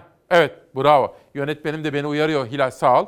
Bu kapsamda H D P eş genel başkanları Buldan ve Sancar dört muhalefet partisinden randevu istedi. Ancak randevu vermeyeceği düşünülen A K P, M H P ve İYİ Parti'den ise randevu istenmedi. Bunu yanlış buluyorum. Vermeyecek olsunlar. Tamam, siz yine de randevu isteyin efendim. Yani çünkü görüşme talebi önemlidir. Yani herkes birbiriyle görüşsün istiyoruz. Numan Kurtulmuş, Devlet Bahçeli'nin H D P kapatılsın şeklindeki çıkışından sonra televizyona çıkmıştı. Hemen. Ve demişti ki parti kapatmaların çözüm olmadığı, çözüm getirmediği ortada demişti. Esenyurt H D P binasına gidip geçmiş olsun desinler bence. Demeleri lazım. Ayıp ediyorlar. Ortaklarına yanlış yapıyorlar. H D P binasında APO posteri bulununca şaşırıyorlar. Niye şaşırdıklarını anlayabilmiş değilim. Hele bundan İçişleri Bakanı nasıl sosyal medya üzerinden şaşkın bir şekilde şaşkınlığını dile getirir, onu anlayabilmiş hiç değilim. Artık Sayın Özalan demek suç olmaktan çıktı. P K K'nın kendine ait bayrağı elinde taşımak suç olmaktan çıktı. Bu suçları suç olmaktan biz çıkardık. Kim söylemiş? Bülent Arınç. Adalet ve Kalkınma Partisi hükümet sözcüsü. iki bin on beş yılında yaptıkları düzenlemeyle İçişleri Bakanı Süleyman Soylu'nun hiçbir demokratik ülkede bu görüntülere müsaade edilmez diyerek paylaştığı H D P'nin Esenyurt İlçe Teşkilatı'ndaki görüntülerin yankısı bitmek bilmiyor. Muhalefet iktidara arşivleri açarak yüklendi. Seçim zamanı mektubunu okutmaya gelince bunların hiçbiri bunu dert etmiyor. kırmızı bültenle aranan bir insanı siz televizyona çıkıp nasıl konuşturdunuz ya? Siz barışsever olacaksınız, herkes terörle işbirliği yapıyor olacak. Böyle saçmalıklardan kurtulmadan Türkiye düze çıkmaz. Hiç Esenyurt'taki H D P binasındaki terör manzaralarından bahsettiler mi? Bir cümle bahsetti. Allah rızası için bir cümle bahsetti. Ben ne diyeyim ya? P K K bayrağını taşımayı suç olmaktan biz çıkardık. Abdullah Öcalan posteri açmak artık suç değil diye övünen A K P mi muhatabımız? Bir ilçe binasında asılmasını tasvip etmediğimiz, doğru bulmadığımız görüntüleri yapıp ey buna C H P ne diyeceksin diyen A K P. İktidarı çifte standartlı olmakla eleştirdi muhalefet. iki bin on dokuzdaki yerel seçimlerden önce terörist başı Öcalan'ın mektubunun servis edilmesi, kırmızı bültenle aranan kardeşi Osman Öcalan'ın T R T'ye çıkartılmasını hatırlatıyordu. Akşener, İstanbul seçimlerinin yenilenmesinden önce Mayıs iki bin on dokuzda Erdoğan'ın İmralı'ya ziyaretine izin verilen Mehmet Öcalan'la ilgili sözlerini de ekledi. Aileyi gönderdik. Mehmet gitti. Onu saymıyorsunuz galiba. Bizim Mehmet'i gönderiyorum İmralı'ya diyor. Allah Allah diyoruz, bu bizim Mehmet kim? Bir bakıyoruz Apo'nun kardeşiymiş. Ailece görüşüyor bunlar. Gerçekten ben şoktayım. Eminim siz de şoktasınız. Kankilik yapanlar şaşkın. Biz ne yapacağız? Esenyurt ilçe binasına yapılan operasyonun sıcağında H D P'ye kapatma davası açılması tartışması da devam ediyor. M H P lideri Bahçeli kararlı. Muhalefetse neden dava açmıyorsunuz sorusunu soruyor. H D P'nin kapatılması adalete, hakkaniyete ve milli iradeye aykırılık teşkil etmeyecektir. Yanan yıkıla H D P kapatılsın diyorlar ama bunun için en ufak bir adım bile atmıyorlar, atamıyorlar. Böyle de bir tartışma var efendim ama ben de öyle düşünüyorum. Numan Kurtulmuş gibi. Parti kapatmalar demokrasiye zarar verir ve parti kapatmalar aslında çözüm olmadı, olmaz. Aynen Numan Kurtulmuş gibi düşünüyorum. Sırada Türk Eğitim Vakfı ve bir vefa haberi var. Ama ondan evvel hem kıymetli anneme hem bütün ailesine ve Simav'a başsağlığı dileklerinde bulunmak isterim. Annemin teyzesinin oğlu Kadir abimiz, Kadir Oba dün rahmetli oldu. Eşini de aradım, Hatice yengemiz. Çok baktı. Uzun yıllardır yatalak durumdaydı Kadir abimiz ve ona da baktı. Gerçekten de böyle bebekler gibi onlara da sabır diliyorum efendim. Veysel Issı, Hazinenin Sırrı isimli kitabıyla bugün Çalar Saat'te. Lütfiye Pekcan, İmtihan. Bir gazeteci kitabı o da. İçinde işte imza yazmış. Değerli meslektaşım İsmail Küçükkaya sevgiler diyor. Uzun yıllar farklı televizyonlarda, Fox'ta da çalışmış bir meslektaşımız yazmış, imzalamış, bana göndermiş. Teşekkür ediyorum kendisine. Yerel gazetelere bir bakalım. Hilal, evet. Antalya Körfez afeti yaşadık manşetiyle çıkmış bu sabah. Antalya'da kara kış hem yağmur hem fırtına ile geldi diyor. Ve fotoğraflara bakarsanız çok çarpıcı bakın. Hem de falezler. Falezlerin olduğu yere bakın. Daha ne kadar, kaç metre çıkıyor görüyor musunuz falezleri? Antalya'nın o muhteşem. Şuradan da baktığınız zaman biliyorsunuz kaleye doğru gider. Böyle marinaya, kaleye doğru gider. Antalya, Atatürk'ün söylediği gibi hiç şüphesiz dünyanın en güzel kentidir diyor. Ve ben de geçmiş olsun diyorum. Akdeniz'den doğuya, Antalya'dan Elazığ'a geçiyorum. Çiftçinin sahibi yok diyor. Elazığ Ziraat Odası Başkanı Ahmet Erdem, çiftçilerin sorunlarını gündeme getirdi. Çiftçi asgari ücretliden bile daha zor geçiniyor diyor. Bu haberi de Songül Dursun yazmış. Tebrik ediyorum, eline sağlık diyorum. Konya, İç Anadolu'dayım. Çiftçi hacizle karşı karşıya. Çiftçinin öteden beri devam eden kredi borçlarında kapsamlı bir yapılandırmaya gidilmesinin elzem olduğunu ifade eden Merkez Meram Ziraat Odası Başkanı Murat Yağız'la yapılan bir röportajda burada kendisine yer bulmuş. Türk Eğitim Vakfı'ndan yerel gazetelere devam edeceğim ilerleyen kuşaklarda. Türk Eğitim Vakfı'ndan bir mesaj almıştım. Sizler vefalı bir ailesiniz, Çalarsat ailesi diye ve Ferdi Özbeyen'le ilgili bir çalışmadan beni haberdar ettiler. Bakalım, evet Ferdi Özbeyen'i tam da ölüm yıl dönümünde bugün saygıyla anıyoruz.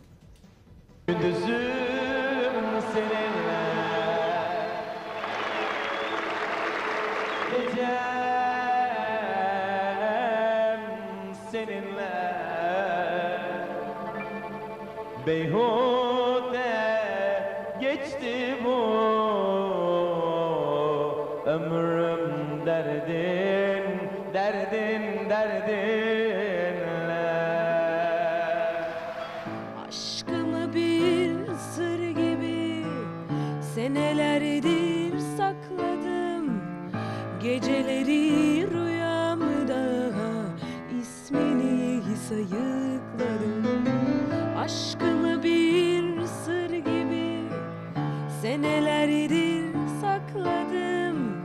Geceleri rüyamda ismini sayıkladım. Geceleri rüyamda ismini sayıkladım. Aşkını bir sır gibi senelerdir sakladım. Geceleri rüyamda ismini sayıkladım. Aşkını bir sır gibi senelerdir sakladım.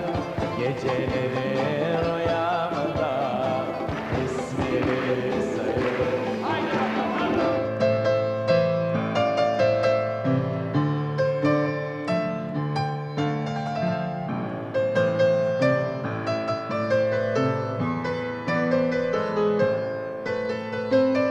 Mal varlığını vakfımıza bağışlayan kıymetli sanatçımız Ferdi Özbeğen, kendi tanımıyla insanları umuda taşıdım dediği müzik hayatının baş kahramanıydı.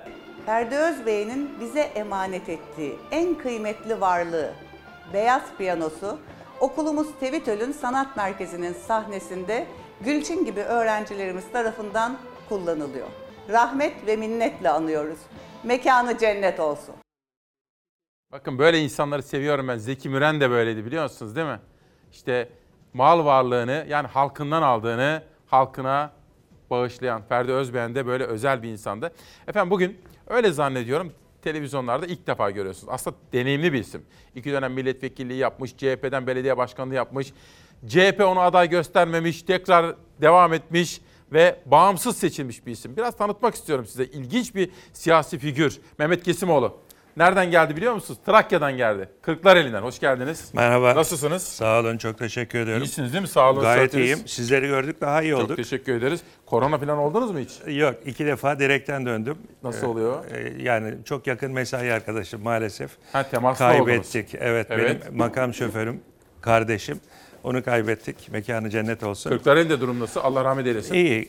Şu anda daha iyi. Çünkü biz dikkat ediyoruz. Hijyenik koşullara dikkat ediyoruz. İnsanlarımız olarak düzenlemelere sağlıklı bir biçimde yaklaşıyoruz. Sağlığımızın kıymetini biliyoruz. Çünkü biz mutlu insanlar kentiyiz. Kırklareli'yiz. Fakat bir şey söyleyeyim mi Sayın Başkan? Buyurun. Şimdi ben konuklarımı önceden paylaşmıyorum. Hiç kimseyi paylaşmadım. Evet. Fakat siz paylaşınca bana Kırklareli'den ikiye bölünmüş. Yani bütün memleketim gibi Kırklareli'de ikiye bölünmüş. Evet. Ha, C H P'liler de bölünmüş sizin orada. Evet. Şimdi bu nasıl oldu? Bunu birazcık bir anlatmanızı rica edeceğim. Çünkü mutlu insanlar kenti ve işte C H P'liler de kırılmışlar size. İşte farklı kesimler. Hani ben hani C H P AK Parti meselesi diye bakmıyorum. Evet. Önce şimdi şunu soracağım. Neden bağımsız millet bağımsız belediye başkanısınız? Şimdi efendim ben milletvekilliğini bıraktım, geldim belediye başkanı oldum. Sayın Genel Başkan böyle bir görev verdi. beş yıl görev yaptım. Daha sonra yeniden tabii ki yarım bıraktığımız hizmetlerimizi tamamlamak düşüncesiyle hareket ederek benim yeniden aday adayı olmam son derece doğal. Beni seven Kırklareli halkı yeniden aday olmam doğrultusunda düşüncelerini ısrarlı bir biçimde ortaya koydu. Ama biraz da iletişim kazası, orada yerelde bir takım menfaat çevrelerinin damarına dokunduğum için Ankara'yı genel merkeze yanlış bilgilendirdiklerini düşünüyorum. Bu çerçevede de aday yapılmadım.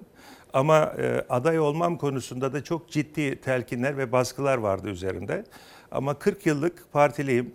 yirmi yıldır da kendi adıma siyaset yapıyorum.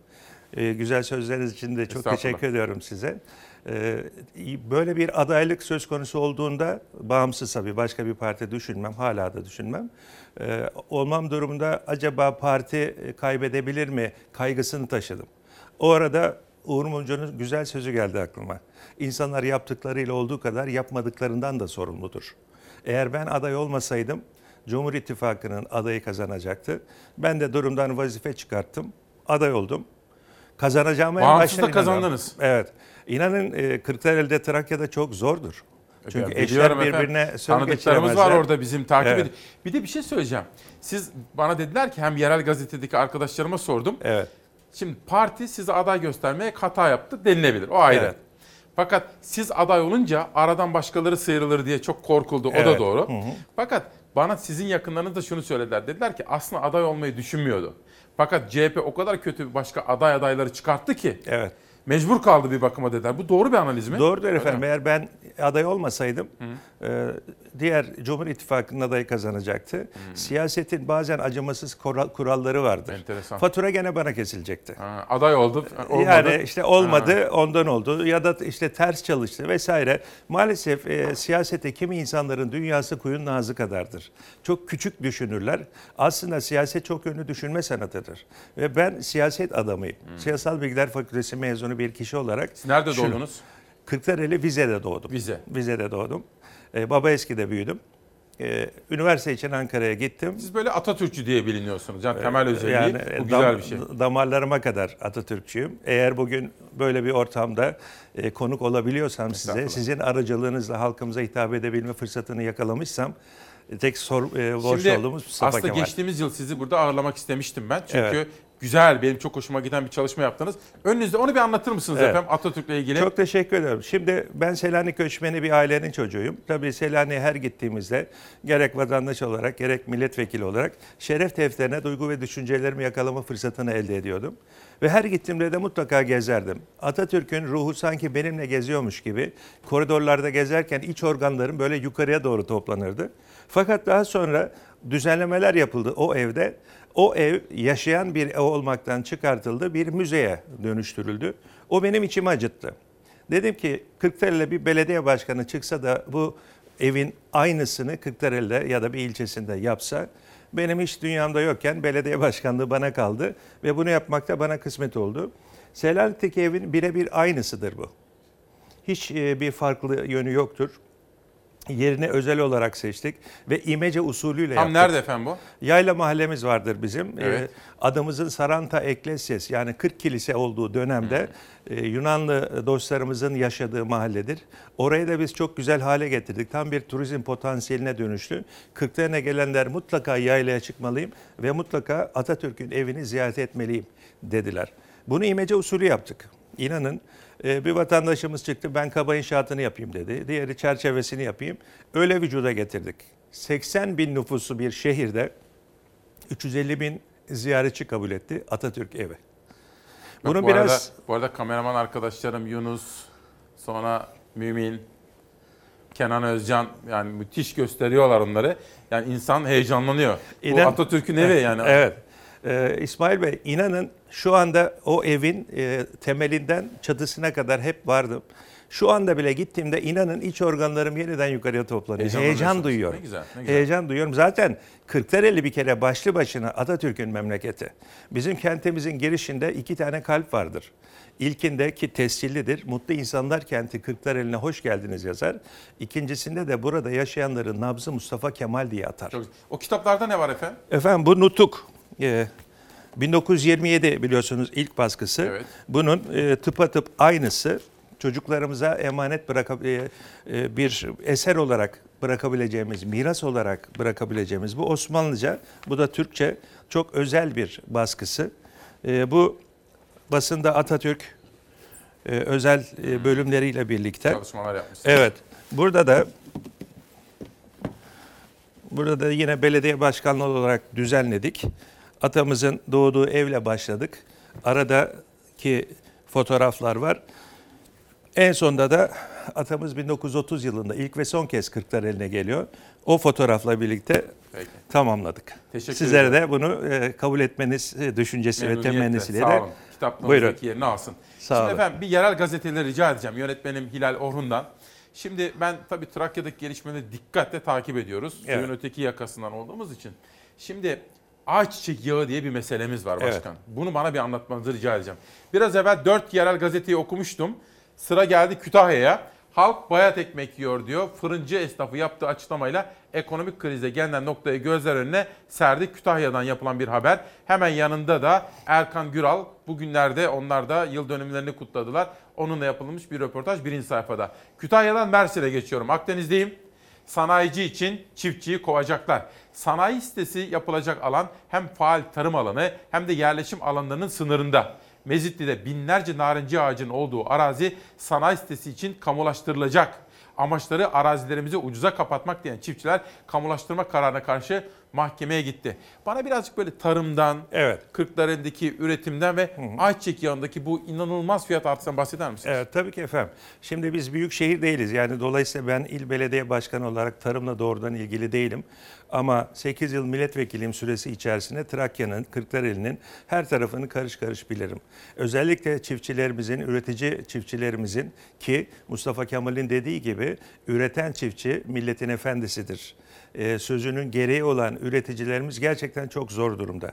Önce bir tespit yapmak lazım genel anlamda. Biz yaklaşık yirmi yıl önce tarım ürünleri bakımından kendi kendine yeten yedi ülkeden biriydik dünyada. Ancak bugün komşularımızdan saman ithal eden bir tarım ülkesi konumuna getirildik. Gedi maliyetleri çok yükseldi. Tohumu, gübresi, mazotu, özellikle yakıtı çok arttı. Buna karşılık ürünler para etmiyor. Bugün köylere gittiğiniz zaman inanan İsmail Bey akşam saat sekiz sekiz buçuk dediğinizde köy kahvesinde kimse yoktur.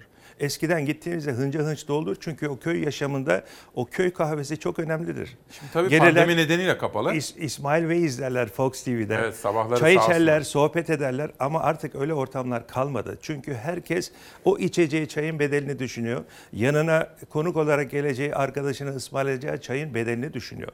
Şimdi bir de ülkemizde ve dünyada kuraklık var biliyorsunuz. Su yaşam kaynağıdır. Bizim de tabii ki bu kuraklık ve suyla ilgili ciddi sıkıntılarımız var. Buna dayalı olarak da üretim azaldı. E, döviz girdisinde, e, döviz kurlarında ciddi anlamda dalgalanmalar var. Buna dayalı olarak da arz talep dengelenmediği için e, ayçiçeği fiyatları arttı. Ancak tabii bu da ayçiçek yağına yansıdı. Geçenlerde bir gazetede gördüm. Eskiden marketlerde önemli ürünleri birbirine bağlıyorlardı. Şimdi ayçiçek yağlarını birbirlerine bağlamışlar. Bir yanlışlığa kurban gitmesin diye zannediyorum. E, bu bakımdan e, aslında çiftçimiz gerçekten e, çok perişan bir vaziyette. E, onun için e, ürün yelpazesini de aslında değiştirmek lazım çiftçimizin. Şimdi bir Trakya dediğimiz zaman biz ayçiçeği, buğday, şeker pancarı ve mısır. Ama bunun için özellikle ikinci ürün olarak elde edebilecek olan mısırda su lazım. Ama kuraklık tabii herkesi vurdu. Mesela biz e, sizi destekliyoruz İstanbul olarak. Pabuçdere ve Kazandere barajlarımızdaki İSKİ'ye ait ama bizim sularımız Trakya dağlarından o güzel coğrafyadan yeraltı sularıyla Peki. birlikte o fışkıran sular ee, biz de suyumuzu Kırklareli barajından alıyoruz. Bir şey soracağım. Tabii ki. Şimdi sizinle ilgili gelen eleştiriler de var. Mesela bana soruyorlar, diyorlar ki borcu ne kadar bir sorar mısın diye. Tabii, Tabii ki. Bağımsız bir belediye başkanısınız. Evet. Şimdi biraz onu anlatır mısınız Tabii bize? Tabii ki efendim. Efendim akıllı belediye başkanının borcu olur. Hı. Şimdi e, biraz önce hani ikiye bölünmüş konumda dediniz evet. ya. İşte diğer tarafta olan, e, azınlıkta olan arkadaşlarımızın benimle ilgili e, yapabileceği eleştiriler bunlarla sınırlı. Ki ben eğer başkalarını eleştiriyorsam başkalarının da beni eleştiri hakkının olduğuna saygı duyarak Aynen. bunu yapıyorum. E, ama karşıdaki arkadaşlarımız maalesef eleştiriyle hakareti, iftirayı, karalamayı bir değerlendiriyorlar. Sadece olabilir, yorum ben yer. Yaşadığımı... Mesela diyorlar ki borcu ne kadar? Evet. Efendim bizim borcumuz yüz altmış milyon lira civarında. yüz altmış milyon? Evet. Hı. Bütçeye bütçemiz o kadar. Yani bizim bütçemizde borcumuz, bir yıllık bütçemizde e, borcumuz eşit. Ve bunun içerisinde mesela atık su arıtma tesisimiz yenilendi yirmi beş milyon liraya. otuz yılda ödenecek. Bu borç da bunun içerisinde. Hmm, bu bir. Anladım. İkincisi akıllı belediye başkanının borcu olur efendim. Yeter ki yapılan borç bütçeyle doğru orantılı olsun. Borç yiğidin kamçısıdır diye bir laf var ya. Evet. Tamam. Yeter ki e, yapılan borç doğru hizmetlere harcansın. Hmm. Eğer bir belediye başkanının ki yaşanılan çevrede ihtiyaçlar e, sınırsızdır, değişir, değişkendir, beklentiler, özlemler yüksektir. Bunları yapabilmek için finans gerekir. Eğer siz bu hizmetleri yapmazsanız, parayı sıkarsanız, bankadaki mevduat hmm. e, hacminizi artırırsanız o mevduatın ve onun getirisinin o halka hiçbir yararı yoktur. Peki, son bir soru. Tabii ki. Böyle mi devam edeceksiniz, bir yere gidecek misiniz? Efendim ben Kırklareli halkından bağımsız olarak o istedim. Onlar bana sahip çıktılar. eğer böyle bir, e, tabii ki geliyor, böyle öneriler geliyor ama benim bir çizgim vardır. Çizgimden e, tamam. sapmam. Böyle ciddiye ulaşmış bir talep olduğunda da yüzümü halkıma dönerim. Halka sorarsınız. Onların üzerimde hakları var çünkü. Onların onayını almadan hiçbir yere gitmem. Sayın Mehmet Kesimoğlu, Kırklareli Belediye Başkanı, çok teşekkür. Ben teşekkür ederim. Trakya'ya selamlarımı söyleyin. Sağ olun efendim, saygılar. Aa, pardon, size bu kitabı takdim etmek istiyorum. Bu da Fikri Hür, Vicdanı Hür.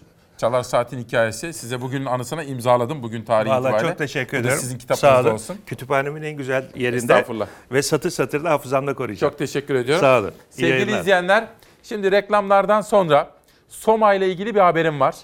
Samsun Çarşamba Ovası ile ilgili bir çevre haberim var. Esnafa ilişkin iki haberim var.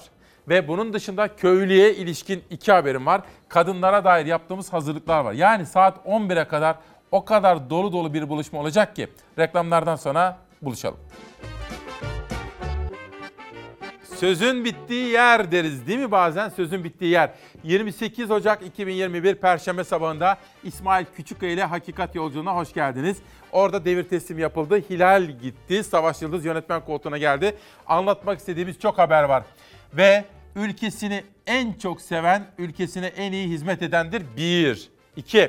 Ülkesini en çok seven, ülkesini, ülkesinin taşını, toprağını, havasını, suyunu en iyi koruyandır.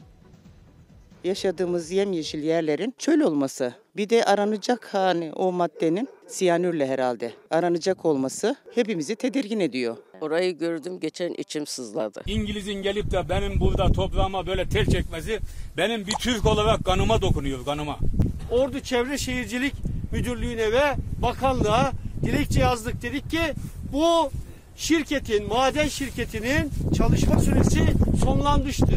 Verilen son uzatmada son bulduğu altın madeninin faaliyet süresi doldu. Sivil toplum örgütleri bir araya geldi, altın madeni için yıllar içinde iki kez uzatılan faaliyet süresinin dolduğunu hatırlattı. Buranın denetlenmesi ve çalışma yapılıyor ise yasal işlemin uygulanması diye bir dilekçe yazdık. Enerji ve maden şirketlerinin tıkandığı yerde yasa değişiklikleri yaparak onların rahat çalışması, para kazanmasının yolunu açıyor. Yani bize zarar veriyor. Ordu Çevre Derneği, Ekoloji Birliği, Tüm Köysen, Derelerin Kardeşliği platformu bir araya geldi. Fatsa'nın Yukarı Bahçeler mevkiinde beş yıldır altın çıkaran İngiliz şirketi protesto ettiler. Faaliyet süresi iki kere doldu daha önce şirketin. Son olarak yirmi yedi Ocağa kadar uzatıldı. Süre dün sona erdi. Burada altın madeni üstelik e, siyanürle ayrıştırılan bir madenin şu gördüğünüz alanları tarumar etmesi biz üretici köylüleri de e, oldukça mağdur etmekte, üretimden koparmakta. Kesin ağaçlarımız niye mahvolsun ya?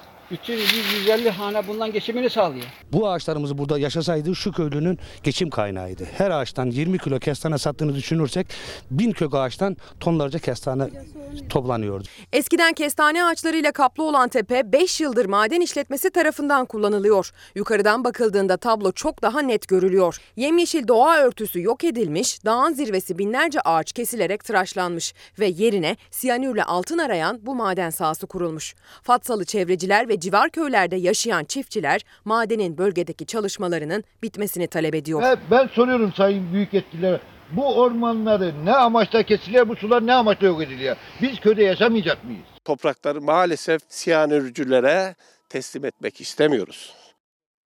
Vatanı korumak demek, yani gerçek milliyetçilik demek, vatanının taşını, toprağını, havasını, suyunu korumak demektir. Bunu yapmayanın ben vatanperverliğinden, yurtseverliğinden, milliyetçiliğinden şüphe ederim. Hatta şüphe etmem. Bilirim ne demek olduğunu. Ve Uğur Dündar bugün altmış beş yaş üstüne ilişkin bir çıkış yapmış. Kendisine teşekkür ediyorum meslek büyüğüme. Ve diyor ki Uğur Dündar, salgın yüzünden altmış beş yaş üstüne uygulanan sokağa çıkma kısıtlamasının yarattığı mağduriyeti gündeme getirdi Uğur Dündar. Ekranda şöyle konuştu.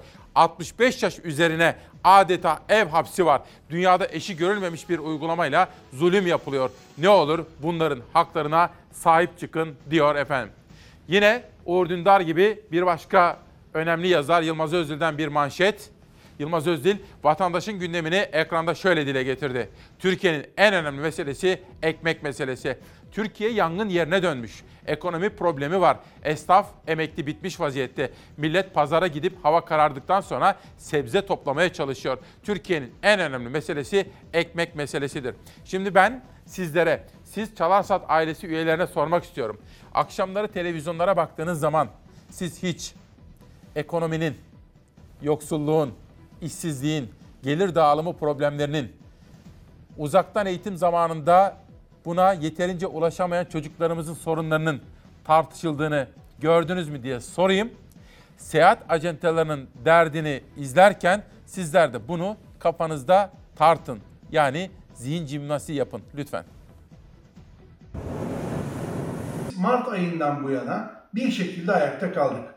Ama artık kaynaklarımız tükendi. Çok acil can suyuna ihtiyacımız var. Eğer bize el uzatılmazsa maalesef cari açığımızın ciddi bir bölümünü kapatacak olan girdiler olamayacak. Pandemi nedeniyle turizm durma noktasına gelince seyahat acenteleri, işletmecileri ve çalışanları için de zor günler başladı. Gelirleri azaldı, eve ekmek götürmeleri zorlaştı. Turizm sektörü pandemi nedeniyle durma noktasına gelmiştir. Seyahat acenteleri çalışanları seslerini duyurmaya çalışıyor. Sakarya'da esnaf ziyareti yapan Meral Akşener'e de yaşadığı sorunları anlattı bir çalışan. Seyahat ajantaları şu, açıkız ama kapalıyız. Hiçbir destek almadık. En son mücbir sebep kabul edilen işletme içerisinde de yokuz. Seyahat acenteleri şimdi devletten hibe desteği, uygun koşullu kredi ve vergi muafiyeti istiyor ve devletten destek almak için seslerini duyurmaya çalışıyorlar. Devletin bazı sektörlere uyguladığı mücbir sebep hali desteğine en çok seyahat ajantalarının ihtiyacı var. Seyahat ajantalarına hibe desteğinin verilmesini istiyoruz. Devletimiz seyahat ajantalarına ve turizm sektörünün diğer paydaşlarına hibe ve uygun koşullarda kredi vermelidir. Vergi muafiyeti ve sicil affı getirilmeli. Turizmciler mutlaka desteklenmelidir. Gazetecinin görevi budur efendim. Muhalefet ve iktidara yol göstermek. Yani şöyle, benim ülkemde şunlar oluyor demektir. Tarafsız bir bakış açısı ama net ifadelerle, kimseleri ötekileştirmeden, ülkesini ve halkını kutuplaştırmadan ama kimselerden de korkmadan ülkesinin gerçeğini gözler önüne sermektir. Gazeteci sadece bunun için vardır. İşte Milli Gazete. Fahiş fiyat aranıyor. Son yıllarda vatandaşın canına tak eden fiyat artışları için tüm Türkiye'de raflar ve tezgahlarda sorumlu arandı. Acaba kimdir sorumlu?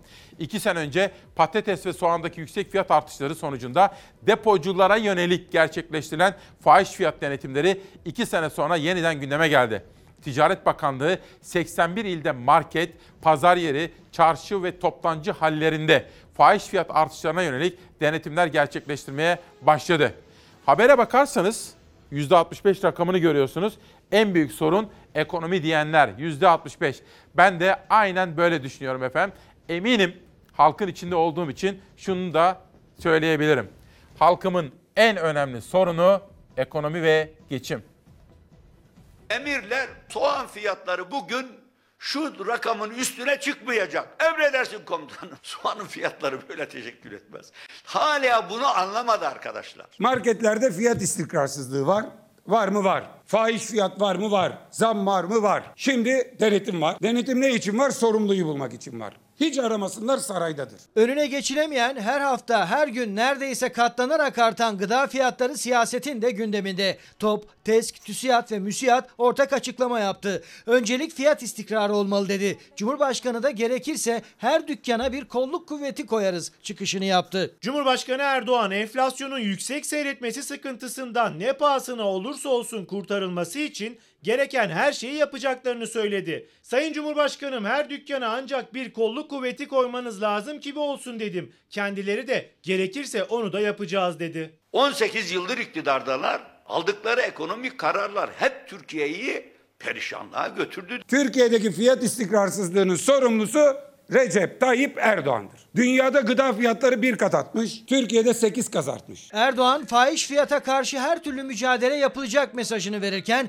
muhalefet yaşanan fiyat krizi için sorumlu olarak Cumhurbaşkanı'nı gösterdi. Talimatla raflardaki fiyat değişmez. Değişmesi gereken iktidarın politikalarıdır dedi. Ticaret Bakanlığı da sahaya indi. Market ve pazarlarda denetimler sıkılaştı. Türkiye'de fahiş fiyat varsa, ne kadar bir ekonomik sıkıntı varsa tek sorumlusu Recep Tayyip Erdoğan. Türkiye'nin demokrasinin önündeki takoz Recep Tayyip Erdoğan. Bir zamanlar soğan bol oldu. Vay, soğan lobisi Türkiye'yi batıracak. Patates bol oldu. Patates lobisi batıracak. Ya patatesle, soğanla Türkiye batmaz ya. Yanlış kararlarla batar. Türkiye Ziraat Odaları Birliği Genel Başkanı Şemsi Bayraktar da artan fiyatlar tartışmasına çiftçinin artan girdi maliyetlerine dikkat çekerek katıldı. Özellikle de gübre fiyatlarına bir yıl içinde yüzde yetmiş arttığını söyledi, destek istedi. Yüksek fiyat bedeniyle çiftçimiz ihtiyaç duyulan gübreyi kullanamazsa verimin, üretimin azalması nedeniyle gıda fiyatları da artacak, üreticimizin sıkıntısı tüketicileri de mağdur edecektir. Market fiyatları tüketiciyi de siyaseti de konuşturuyor. Yani efendim demem o ki gazeteci bunları konuşursa, sizin uyutulmanıza izin vermezse siyaset görür. Der ki benim ülkemde böyle sorunlar var diye görür. Çünkü hiçbir siyasetçi bir sonraki seçimi kaybetmeyi düşünmez, istemez. Hiçbir siyasetçi, hiçbir iktidar altındaki tabanın kaymasını istemez. Ama bazen iktidar sahipleri göremeyebilirler. Gerçeklikten kopmuş olabilirler. Gazeteci birilerini yağlamak, ballamak, şakşaklamak için var değildir. Gazeteci halkının çıkarına haberi aktarmak, iktidara ve muhalefete hizmet etmek. Yani kamu çıkarı demesinin sebebi budur diyorum ben. Yeni Çağ'a geldim. Hatırlarsanız sekiz kuşağında ve dokuz kuşağında Türk Gün gazetesinden özellikle market fiyatlarına ilişkin haberleri sizlere okumuştum. Türk Gün'den sonra sıra geldi Yeni Çağ'a. Esnaf kepenk kapatıyor, halk kombi kapatıyor. Partisinin grup toplantısında konuşan İYİ Parti lideri Akşener, A K P iktidarı ve Tayyip Erdoğan'a yönelik sert eleştirilerde bulundu. Meral Akşener tam bir buçuk yıldır sokakta, esnafın yanında, köylünün, çiftçinin yanında. Bence bütün siyasilerin böyle olması gerekiyor. Hani ben Akşener'miş, Kılıçdaroğlu'ymuş, Erdoğan'mış, işte Davutoğlu'ymuş, onda değilim efendim. Hiç orası da değilim. Ben şunu istiyorum.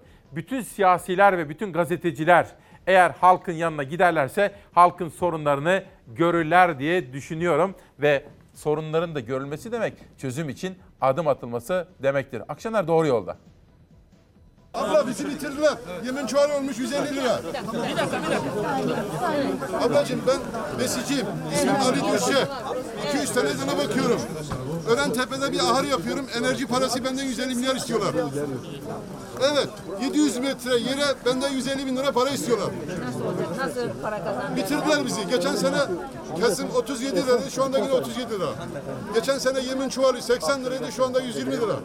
Saman altı yüz liraydı, şu anda bin iki yüz lira abla. Perişanları övüyoruz. Ben üçüncü kuşağım. Burada. Evet, elli iki seneli ben bitirdim. Dede, baba, torunum ben. Ömrümde böyle bir şey görmedim. Her gün duyduğunuz şeyleri tekrarlamak istemiyorum. Hayır, tekrarlayın, ağlar duysun. Bir zamanlarında yirmi dokuz kişi çalışıyordu, üç elde. Şu an üç kişi kaldık, eli kulağımda. En sonunda oturduğum evimi de sattım, kirada oturuyorum. Abla bu. Bugün burada sizin de şahit olduğunuz, e, karşılaştığımız insanların dramı, ya rüyamda görsem ayrı da yormazdım ki bunlar gerçek. Gerçekten. Böyle bir şey görmedim. Siz gördünüz. Yani açım deyip yardım isteyen kadınları gördünüz. Böyle bir şey yok. Bu arada her sabah bizimle birliktedir efendim. Bizim Mehmet Kızıklı abimiz vardı. Onun kıymetli annesi Cav- Cavidan anne. Cavidan Kızıklı da hakkın rahmetine kavuşmuş. Allah'tan rahmet diliyorum. Mehmet Kızıklı'ya, bütün Kızıklı ailesine de başsağlığı ve sabır diliyorum. İşte yalan dünya. Dün annemle de onu konuşuyorduk. Annem bende ya. Yalan dünya oğlum dedi. Çünkü annemin teyzesinin oğlu Kadir abimizi, Kadir obayı kaybettik de. İşte yengemi aradık. Oradan hatta annem arkadaşlarıyla konuştu. Münire teyzeyle, Melek teyzeyle. Yalan dünya oğlum dedi. Her şey yalan. Her şey gelip geçici. Atatürk, Sedat Erdoğdu'nun yazdığı bir kitap. Parola, Ata, İşaret Türk ve İskender Pala, Kervan. Bu kitabı da benden bugün sesçimiz, emekçi kardeşim Mithat istedi. Seve seve dedim. Yeter ki benden kitap isteyin. Ne güzel. Mithat kardeşime vereceğim onu. The Welt gazetesi, bakın. Önce fotoğrafa dikkatini çekmek isterim. Burası bizim ne bileyim Kartalkaya gibi, Uludağ gibi, Palandöken gibi, Sarıkamış gibi kayak merkezlerinden birisi. Bomboş tabii. Pandemi nedeniyle Almanya'da kısıtlamalar iyiden iyiye artmış durumda. Hemen altına geçtiğimiz zaman AstraZeneca, yani İngiltere'de üretimi yapılan Oxford aşısı. Avrupa Birliği ile İngiltere arasında kıyasıya bir rekabet var. Almanya'da buna tepkisini gösteriyor. Çünkü sorun şu efendim, kısaca şöyle özet yapmaya çalışacağım. Aşı tedarikinde sorun var. Bunu şöyle, neyse, bunu nasıl çözeceğimizi haberden sonra kısacık anlatmak istiyorum. Amerika'da Joe Biden döneminde Türkler de ön plana çıkmaya başladı. İki Türk kadını dünyanın yeni döneminde Biden yönetiminde çok kritik görevler üstlendi. O haberi izliyoruz. Dönüşte aşı konusunda nasıl bir çözüm önerisinde bulunabiliriz onu konuşalım.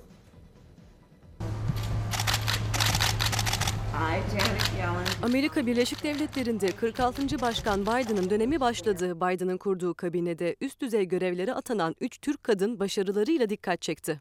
The whole truth and nothing but the truth. I do. yirmi Ocak'ta yemin ederek başkanlık görevine başladı Joe Biden. Biden'ın kabinesi ise kapsayıcı yanıyla dünyanın gündemine oturdu. Birleşik Devletler tarihinde ilk defa kadınlar yönetimde sayıcı üstünlük sağladı. Bir ilk de farklı etnik kökenlerden birçok ismin yönetimde yer alması oldu. Biden'la beraber kabinesinden isimler de yemin ederek resmi görevlerine başlıyor. Son olarak Hazine Bakanı adayı Janet Yellen için Senato'da oylamaya gidildi. Yellen Senato'da çoğunun oyunu alarak Birleşik Devletler'in ilk kadın Hazine Bakanı olarak tarihe geçti. Yellen'ın özel kalem müdürü ise Türk asıllı Didem Nişancı oldu. Nişancı bu göreve gelmeden önce Senato'da Bankacılık Komitesi'nde çalışıyordu. Um, Dışişleri Bakanlığı'nda da çok önemli bir atama gerçekleşti. Türk asıllı Naz Durakoğlu Dışişleri Bakanlığı'nda yasama kongre ilişkilerinden sorumlu müsteşar yardımcısı oldu. Biden'ın kabinesinde öne çıkan bir diğer Türk asıllı isim Özge Güzelsu. Güzelsu, Savunma Bakanlığı Hukuk Müşaviri Yardımcısı olarak atandı. Peki aşı nasıl çözülür efendim? Bakın şöyle. Mesela İngiltere'de bir aşı var değil mi? Oxford, AstraZeneca. Almanya'da var Pfizer. Amerika'da Moderna var. Çin'de var. İki ayrı aşı var Çin'de. Bir tanesi bize geliyor. İşte Rusya'da Sputnik var. Bence şöyle olmalı. Dünya küresel sistemi, küresel bir tehditle karşı karşıya kaldığımız için bu ilaç firmalarına bir fon oluşturabilmeli. Bu patent haklarını onlar bu defalık devretmeli. Mesela bizdeki ilaç fabrikaları o aşıları üretmeli. Belli bir miktar maliyeti karşılama karşılığında. Mesela bizde var böyle. Hindistan'da var, Çin'de var, Avrupa'da var. Küresel çapta bir dağıtım, adil bir paylaşım yapılması gerekiyor. Eğer zaten zengin ülkeler yok canım biz sadece kendimizi aşılayalım derlerse kurtulamayız. Onlar da kurtulamazlar. Dolayısıyla küresel çaptaki bir sorunun çözümü de yine küresel çaptaki bir formülasyondan geçiyor. Bakın ve mesela Brüksel, Avrupa Birliği'nin başkenti, İngiltere ile arasında kavga var. İngiltere'deki aşı için. Aynı şey bütün dünyada söz konusu efendim. Birbirlerinden aşı talep ediyorlar ama aşı yeterince tedarik edilemiyor. Korkusuz gazetesinde şehir hastanelerine ilişkin bir haber var. Ama bu arada Nazan Öncel, Yarınsız Yarın isimli kitabıyla bu sabah Çalar Saat'te ben de Nazan Öncel'e teşekkür ediyorum. Sesini, yorumunu, sözünü sevdiğim bir sanatçıdır Nazan Öncel. Korkusuz. Sağlık Bakanlığı'nın Aralık ayı verileri kara deliği gösterdi. Şehir hastaneleri bir yılda sekiz virgül yedi milyar lira yuttu. Müteahhitlerin yapıp işlettiği şehir hastanelerine iki bin yirmide para aktı. Hastanelere beş virgül beş milyar lira kira, üç virgül iki milyar lira hizmet bedeli olmak üzere sekiz virgül yedi milyar lira ödendi. Yani eski parayla katrilyon bakın. Ha şunu da söyleyeyim sıradaki haberi izlerken bir Karadeniz'e gideceğiz de. Hiçbir zaman İstemezlikçi olmadım ben, hayır. Memleketimin içine, taş üstüne taş kim koyarsa ben o eli öperim. Yeter ki hizmet olsun. Ama herhangi bir şey yaparken mesela devletimizin gücü varsa devletimiz yapsın. Niye biz başkalarına böyle garantiler verelim, onları verelim, bunları verelim? Bizim devletimiz zaten yeterince güçlü. Çünkü öbür türlü işte o zaman şeffaflık sorunları ortaya çıkıyor, maliyet sorunları ortaya çıkıyor. Borçlanıyoruz biz. Bırakın çoluğu çocuğu, torunlar bile borçlanmış oluyor. Yoksa hizmete karşı çıkmak haşa diyorum ben. Hamsi yasağı bir kere daha uzadı.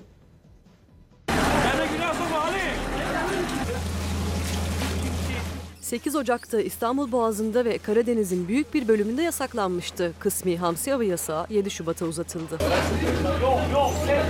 Tam da mevsimi geldi ama bu yıl hamsiye doyamadı vatandaş. Kilosu bir indi bir çıktı. Balıkçılıkta av kurallarına uymayanlar hamsinin geleceğini tehlikeye soktu. İklim değişikliği de cabası.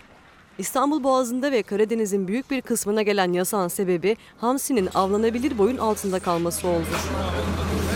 on gün olarak belirlenmişti kısmi yasak ancak bugün hala hamsinin boyunun dokuz santimin altında olduğu belirlendi. Hamside av yasağı yedi Şubat'a uzatıldı. Bugün tezgahlar ya hamsisiz ya da dondurulmuş hamsinin kilosu cep yakıyor. Belirlenen yasaklı bölgenin dışında kalan İğneada'da hamsi geçen hafta yüz güldürmüştü. Balıkçılar hamsinin izini sürerek İğneada'ya gelip kasa kasa hamsi avlamış, o hamsiler Türkiye'nin dört bir yanına dağıtılmıştı. Bugün hamsi İğneada'da da balıkçıyı üzdü. Demirköy ilçesine bağlı İğneada'da lodos yüzünden denize açılmak imkansız hale geldi. Balıkçılar limanda olumsuz hava şartlarının sona ermesini böyle bekledi. on gündür buradayız. Geldiğimiz akşam biraz avcılık yaptık. Ondan sonra zaten rüzgar sertti. Ve fiyat artışları, geçim zorlukları ile ilgili bir haberim daha var. Fakat bu arada şunu da söyleyeyim. Bizim meslektaşlarımızdan Talat Atilla var. Onun yayın yönetmenliğini yaptığı F M dergisi var. Dergi henüz elime geçmiş değil. Fakat bazı yazılar var. Talat'ın yazdığı Ajda Pekkan konusunda bir yazı da var. Hatta sadece şu kadarını bir göstereyim. Ama elime geldiği zaman da sizlere aktaracağım bunu. Bakın F M dergisi. Bu radyolarla ilgili bir dergi efendim. O yazıyı ben okudum internetten ama dergi elime gelecek. Geldikten sonra da sizlere o yazıdan ve dergiden bahsetme imkanı bulacağım. Çünkü ben her gün on dört on beş kitap ve dergiden bahsetmeyi çok seviyorum. Bu benim hoşuma giden bölümlerden biri. Türkiye'nin gündemi. Türkiye'de gençlerin yüzde yetmiş üçü iş bulamayacağını düşünüyor. İşte Türkiye'nin temel meselesi budur efendim. Gençlere iş, aş ve gelecek umudu vermemiz gerekiyor. Dışişleri Bakanlığı'ndan alacakları için direnen Kayı İnşaat işçilerine söz. Cumhurbaşkanımız da dahil en üst düzeyde takip ediyoruz. Kayı İnşaat'ın ticari durumunu bahane etmesi kabul edilemez. Efendim artık birbirimizi tanıyoruz değil mi? Her kim ki hangi patron işçisinin maaşını ödemezse biz burada onunla ilgili haberler yaparız. Kim olursa olsun. Önce işçinin maaşını ödeyeceğiz efendim. Bir günden bir manşet, daha önce ormanlık alanlarda madencilik ruhsatı verilmediğini söyleyen Bakan Dönmez, bu kez orman arazilerine ilişkin izinler Tarım ve Orman Bakanı tarafından veriliyor dedi. Dün biliyorsunuz Selçuk Tepeli de bunu söylüyordu, çok doğru söylüyor. İstanbul'un kenarında, etrafında, İzmir'in, Mersin'in, Adana'nın, işte bütün kentlerimizin, Ankara'nın etrafındaki tarım araz, arazilerini bizler betonlaştırıyoruz. Böyle yapmaya devam edersek sonumuz hayır olmaz. Aynen Selçuk Tepeli'ye burada katılıyorum efendim. Dolayısıyla iyi niyetli girişimler bu konuda kendisini göstersin, biz de duyuralım. Arzu Çerkezoğlu, DİSK Başkanı, asgari ücretlerin ve tüm işçilerin eline geçen nakit miktarın en az yedi yüz elli lira arttırılmasını sağlayacak yasal düzenlemelerin yapılması için parlamentoda grubu bulunan partilerle görüşmelere başladık. Dün müydü, önceki gün müydü Arzu Hanım'la da mesajlaştık, haberleştirdik. Onun bu konudaki çabalarını da desteklemeyi sürdürüyoruz. İşçinin hakkı için. Ticaret Bakanlığı ülke genelinde market, pazar, hal ve çarşılarda fahiş fiyat denetimi yaptı. Bakanlık denetimlerde en çok ayçiçeği yağı, tavuk, yumurta, un, sebze ve meyvede fahiş fiyat artışı yapıldığının tespit edildiğini açıkladı. Şunu biliyorum efendim, gerçekten net. Dolayısıyla kimse bize kızmasın. Hayat pahalı, geçim çok zor. En fazla bir buçuk iki yıllık işte. Niçin sattılar bunu? İhtiyaçtan dolayı satmıştır insanlar. Yarın üç sevkiyatım var. Bugün de iki sevkiyata gitti çocuklar. Yani yetiştiremiyoruz vallahi. Adam iki sefer arıyor işte, ne zaman geleceksin? Bugün gelirsen al işte, ev sahibi çıkartmış. Eşyalar bugün boşaltmak zorunda kalıyorum diyor mesela. Yetiştiremiyoruz, o da başkasını çağırıyor. Adam bunu almış sekiz milyara. Bize satıyor iki milyara. Biz de iki buçuğa satıyoruz, üçe satıyoruz. Ya sekiz bin liralık buzdolabı iki bin liraya satmak durumunda mı? Mecbur satıyor zaten. Akşama evi boşalt diyor adam. Ya ev sahibine kalacak ya da verecek, harçlık edecek. Başka çaresi yok. Pandemi dönemindeki patlama farklıydı yani. yirmi altı yıldır ikinci el eşya alıp satıyor Mustafa Yavuz. Son bir yıldır kepenklerin indiği, işçilerin gelirsiz kaldığı, kiraların, faturaların ödenemediği salgında sürekli çalan telefonun ucunda hep muhtaç bir ses, adreslerde ise üzgün insanlar var. Kadın ağlıyor mesela, işi bozulmuş. Üzülüyor yani, yatak odasına girince kadına bakıyorum, işte diyorum ya başkasına verin.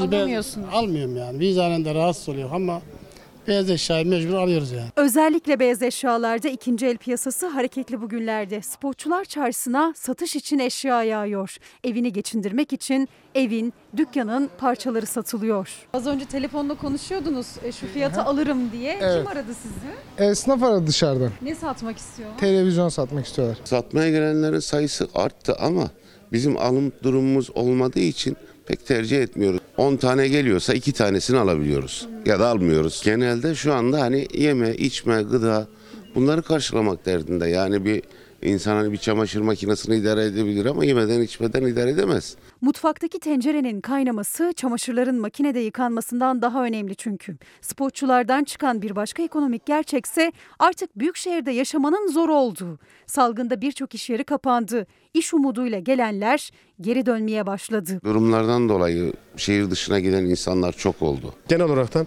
il değişikliği oluyor. Sanıyorum ki gidiyorlar yani. Sonuçta adam niye satsın evindeki eşyalarını? O şekilde alıyoruz yani, sürekli de çıkıyor, biz sürekli alıyoruz yani. Umudunu yitirip büyük şehirden gidenlerin eşyaları ise bir başka umut peşinde koşana gidiyor. Yabancı çok gelmeye başladı. Suriyeli, Afgan, bir taraf satmaya uğraşıyor evini, bir tarafta evini düzmeye uğraşıyor. Siftah yapıyorsak yabancıya yapıyoruz yani. İkinci el pazarında beş lira için bile pazarlık dönüyor. Burası da Suat Erkan'ın eskici dükkanı. Adım atacak yer kalmadı. Kenan abi gelebilecek misin? Yer kalmadığından dolayı böyle sıkıştık. İkinci el eşyaların artmış, artmış, artmış, bu kadarcık yer kalmış. Valla orada röportaj yapamadık Erkan Bey ya. ya. Bu araba almıyorum, ben her türlü eşya almıyorum. Ya bir sürü şey var ya, bir sürü şey, çöpe atılacak şeyleri getiriyor insanlar son zamanlarda. Peki neden bunu yapmak zorunda kalıyorlar siz? E, kalıyor, ihtiyacı olduğundan. Üzülüyoruz, insanlara da geliyor, üzülüyorum vallahi. Bunu da mı getirdiler? Havanı getirdiler, evet. Kıramadığım için aldım. Kaç verdiniz buna? beş lira verdim. beş lira. Gülşah İnce, Kenan Özcan haberi. Nasıl haber yapıyor değil mi Fox'un muhabirleri? Vallahi helal olsun. Her biriyle gurur duyuyorum. Benim meslektaşlarım. Çarşıdalar, pazardalar, tarladalar, atölyedeler. Bir bakıyorsunuz Beril Özcan orada, Gülşah burada. Nazlı yere basmaz orada, öbür Nazlı orada. Ankara büromuz zaten canavar gibi. Yani helal olsun onlara. Gerçekten helal olsun. Tabii bir de mesaj okuyalım. Nuri Bey, bir eleştiri var, saygı duyuyorum ama daha sonra gerekeni yapalım. Eleştiri demişken, efendim eleştiri bizi yüceltir ama Ahmet İnam'ın dediği gibi eleştiri kimden geliyor? Ona bakacaksın. Ya da övgü. Her övgü iyi değildir. Kimden geliyor ona bakacak. Dün Muhittin Aslantürk kardeşimle buluştuk. Benim Trabzon'da bir kardeşim. Çok sevdiğimi biliyorsunuz, zaman zaman bahsederim. Dün dedi ki, Zehra Hanım dedi bir eleştiri yöneltiyor sana dedi. Evimizin oğlu, kardeşimiz gibi seviyoruz dedi. Eskişehir'den aradık Zehra Sarar'ı. Konuştuk. Sizlere de çok selamları var. Ben o eleştiriyi aldım başım üstüne ve kendisine teşekkür ediyorum. Zehra Hanım'a, Eskişehir'e selamlar. Aynı şekilde Dursun Özbey'in eşiyle de konuştuk. Dedi ki hanım her sabah seni izliyor. Arar mısınız dedim. Mesude Hanım'la da konuştuk. Her ikisinde sizlere selamları var efendim. Ç- Çalar Saat ailesi böyle kar topu misali büyüyor. Biz de aldığımız eleştirilerle kendimizi düzeltmeye çalışıyoruz. İşte Türkiye'nin gerçek gündemi. on bir Büyükşehir Belediye Başkanı'ndan ortak açıklama. Tabii ayda bir düzenli olarak toplantı yapıyorlar Zoom üzerinden. Yoksulluk birinci gündem maddesi. on bir ilimizin, on bir büyükşehir ilimizin belediye başkanı da aynı şeyi söylemiş efendim. Demiş ki kendi ilindeki meseleleri anlatmış toplantıda. Ben iki tane belediye başkanıyla konuştum. Tek tek notlarımı da aldım. Belki yarına böyle bir gazete yaparız. İşte on bir büyükşehirdeki temel mesele ülkemizin yoksulluğu meselesidir efendim. Bir de eğitim. Özel okullarla ilgili de bir mesele. Sabah Selçuk Pehlivanoğlu'yla da Enver Yücel'le de mesajlaştım. Onlar okulların açılması gerektiğini söylüyorlar. Özellikle çocuklarımızın geleceğinin kurtarılması için telafisi imkansız bir noktada olmayalım. Ama doktorlarla konuşuyorum. Onlar korkuyorlar. Temkinli olalım diyorlar. Çünkü Avrupa'nın yaşadığını biz de yaşamayalım diyorlar efendim. Ama bu da yetmez ama evet. Babında bir haber. Milli Eğitim beş yüz engelli öğretmen ataması yapılacak. Yetmez tabii. Gayet tabii ki yetmez. Ve özel okullar indirim değil, bindirim yapıyorlar efendim. Ve şimdi fiyatların yüzde kaç artıyor? Neden öyle söylüyorum biliyor musunuz? Normalde okullar uzaktan eğitime tabi ya şimdi. Maliyetlerin düşmüş olması gerekiyor. Velilerde böyle bir indirim beklentisi var. Ta sezon başından beri haber yapıyorduk. Ama özel okullarda diyorlar ki bizim maliyetlerimiz azalmadı ki biz nasıl indirim yapalım diyorlar. Ve sırada işte özel okullara yapılacak zammın maalesef haberi var. Biz bir buçuk yıldır e, uzaktan eğitim için indirim istiyoruz. yüzde yirmi dört nokta yedi zam geldi. Öyle mi? Yani çok fazla. Yüz yüze eğitim devam edecek mi henüz bilinmezken özel okullar gelecek yılın zamlarını belirledi bile. iki bin yirmi bir iki bin yirmi iki eğitim öğretim yılında özel okullar yüzde yirmi dört nokta yediye kadar zam yapabilecek. Yaklaşık bir senedir öğrenciler okullarından uzak. Veliler özel okullardan servis, yemek gibi ücretlerin iadesini henüz tam alamamışken şimdi bir de zam haberiyle şaşkına döndüler. Özel okullar maliyet dedi ama elektrik, doğalgaz, su gibi giderlerinin azaldığı öğrencisiz okullar için alınan zam kararına tepkili veliler. Nasıl masraflar artıyor, yemek ücretleri alınıyor, yemek verilmiyor okulda. En büyük gider kalemleri olan öğretmen maaşları da yüzde altmışı devlet tarafından karşılıyor. Yani kısa çalışma ödeneğinden faydalanıyor okullar. Milli Eğitim Bakanlığı ise iki bin yirmi iki bin yirmi bir yılında eğitim ücretlerinin düzenlenmesi ve uzaktan eğitim yapılan zamanlar için velilere yüzde beş yüzde otuz arasında indirim yapılmasını önerdi. Ama birçok özel okul bu tavsiye kararına kulak asmadı. Yapılan tek indirim K D V oldu. Yani devlet gelirinden vazgeçti. Velilerimizin taleplerini özel okullarımızın dikkate alacağını umuyorum. Veliler olarak biz tam ücret ödedik. Ancak uzaktan eğitimle ayıplı bir hizmet satın almış olduk. Ama hepsi değil. Ailelerinin işi bozulan üç yüz bin öğrenci maddi imkansızlıklar sebebiyle özel okullardan ayrıldı. Üstelik yeni öğretim yılı yüzde yirmi dört nokta yedi daha da zamlı olacak. Asgari ücret yüzde yirmi arttı. Memur zam oranı da yüzde on beş olarak açıklandı. Biz de bu oranlarda çalışanlarımıza ücret zammı yapacağız. Pandemi döneminde en büyük yatırımı online eğitime yaptık. yüzde sekizler yüzde onlar seviyesinde zam alabilen veliler çok az. Ama özel okullar her sene tavan orandan zam yapıyor. ÜFE artı TÜFE böyle iki artı beş oranında zam tavanları var. Bu tavanı mutlaka kullanıyorlar. Türkiye genelinde öğrencilerin yüzde onu özel okullarda eğitim alıyor. Özel okullarda okuyan öğrencilerin velileri bu faiz zam kararı için Milli Eğitim Bakanlığı'nın devreye girmesini bekliyor. Uzaktan eğitim konusunda bir indirim açıklanması talebimiz var. Yemek gibi bazı ek hizmetler yönetmeliğe aykırı olarak kayıt koşulu olarak sunuluyor velilere. Velilerin K D V indirimi talebi yok. Bunun lütfen altını çizelim. Bu özel okulların talebi. Çünkü özel okullar bu K D V indirimleri kullanarak zam oranlarını yüksek tutma şansına sahip. Bu gıdada olduğu gibi bir süre sonra velilere yansımayacak hale gelecek. Bir de yine her sabah bizimle olan Naime Hanım, Naime Bayraktaroğlu, o da rahatsızlandı. Bugün ikinci veya üçüncü günüdür hastanede. Naime teyzemize de geçmişler olsun diyorum. Efendim benim biraz soluklanmaya ihtiyacım var. Dönüşte Soma ile ilgili önemli bir haber. Çalarsat gazetesinden gideceğiz. Ve bir önemli manşetim daha var, sürpriz çiftçi haberi var. Sonra bir de konuk davet ettim İstanbul Barosu'ndan, önemli bir konuk. Çok önemsediğimiz bir konuyu sizlere anlatacağım efendim. Yeni çıkmakta olan bir yasayla ilgili. Bir Dünya Saadet, Mehmet Hamdi Kavak. Bu kitaplar biliyorsunuz Çalarsat ailesi tarafından yazılıp imzalanarak bana gönderilen kitaplar. Kendilerine teşekkür ediyorum. Bir Dünya Saadet ve Dijital Bilge Ayşegül Bulut Atalay. Kendilerine emekleri için çok teşekkür ediyorum. Kitabı da gönderdikleri için. Orhan Veli Kanık şiiri okuyacağım. Birdenbire isimli şiiri. Dönüşte birlikteyiz değil mi? on bire kadar devam edeceğiz. Sürprizler hazırladık. Her şey, her şey birdenbire oldu. Birdenbire vurdu gün ışığı yere birdenbire. Gökyüzü, gökyüzü birdenbire oldu. Mavi, mavi birdenbire. Sözün bittiği yer dedik ya, sözün bittiği yer. yirmi sekiz Ocak iki bin yirmi bir Perşembe günü de İsmail Küçükkaya ile Demokrasi Meydanı'ndayız. Israrla takipçi olduğumuz, sonuç almak istediğimiz temel konulardan birisi için sizlerle bir özel konuk buluşturmak istedim. Avukat Deniz Tavşancıl, İstanbul Barosu'ndan Hayvan Hakları Merkezi Başkanı. Hoş geldiniz. Merhaba, hoş Nasılsınız? Bulduk. Çok teşekkür ediyorum burada ağırladığınız için. Büyük heyecan. Teşekkürler. O da bizim görevimiz. Teşekkür ederim.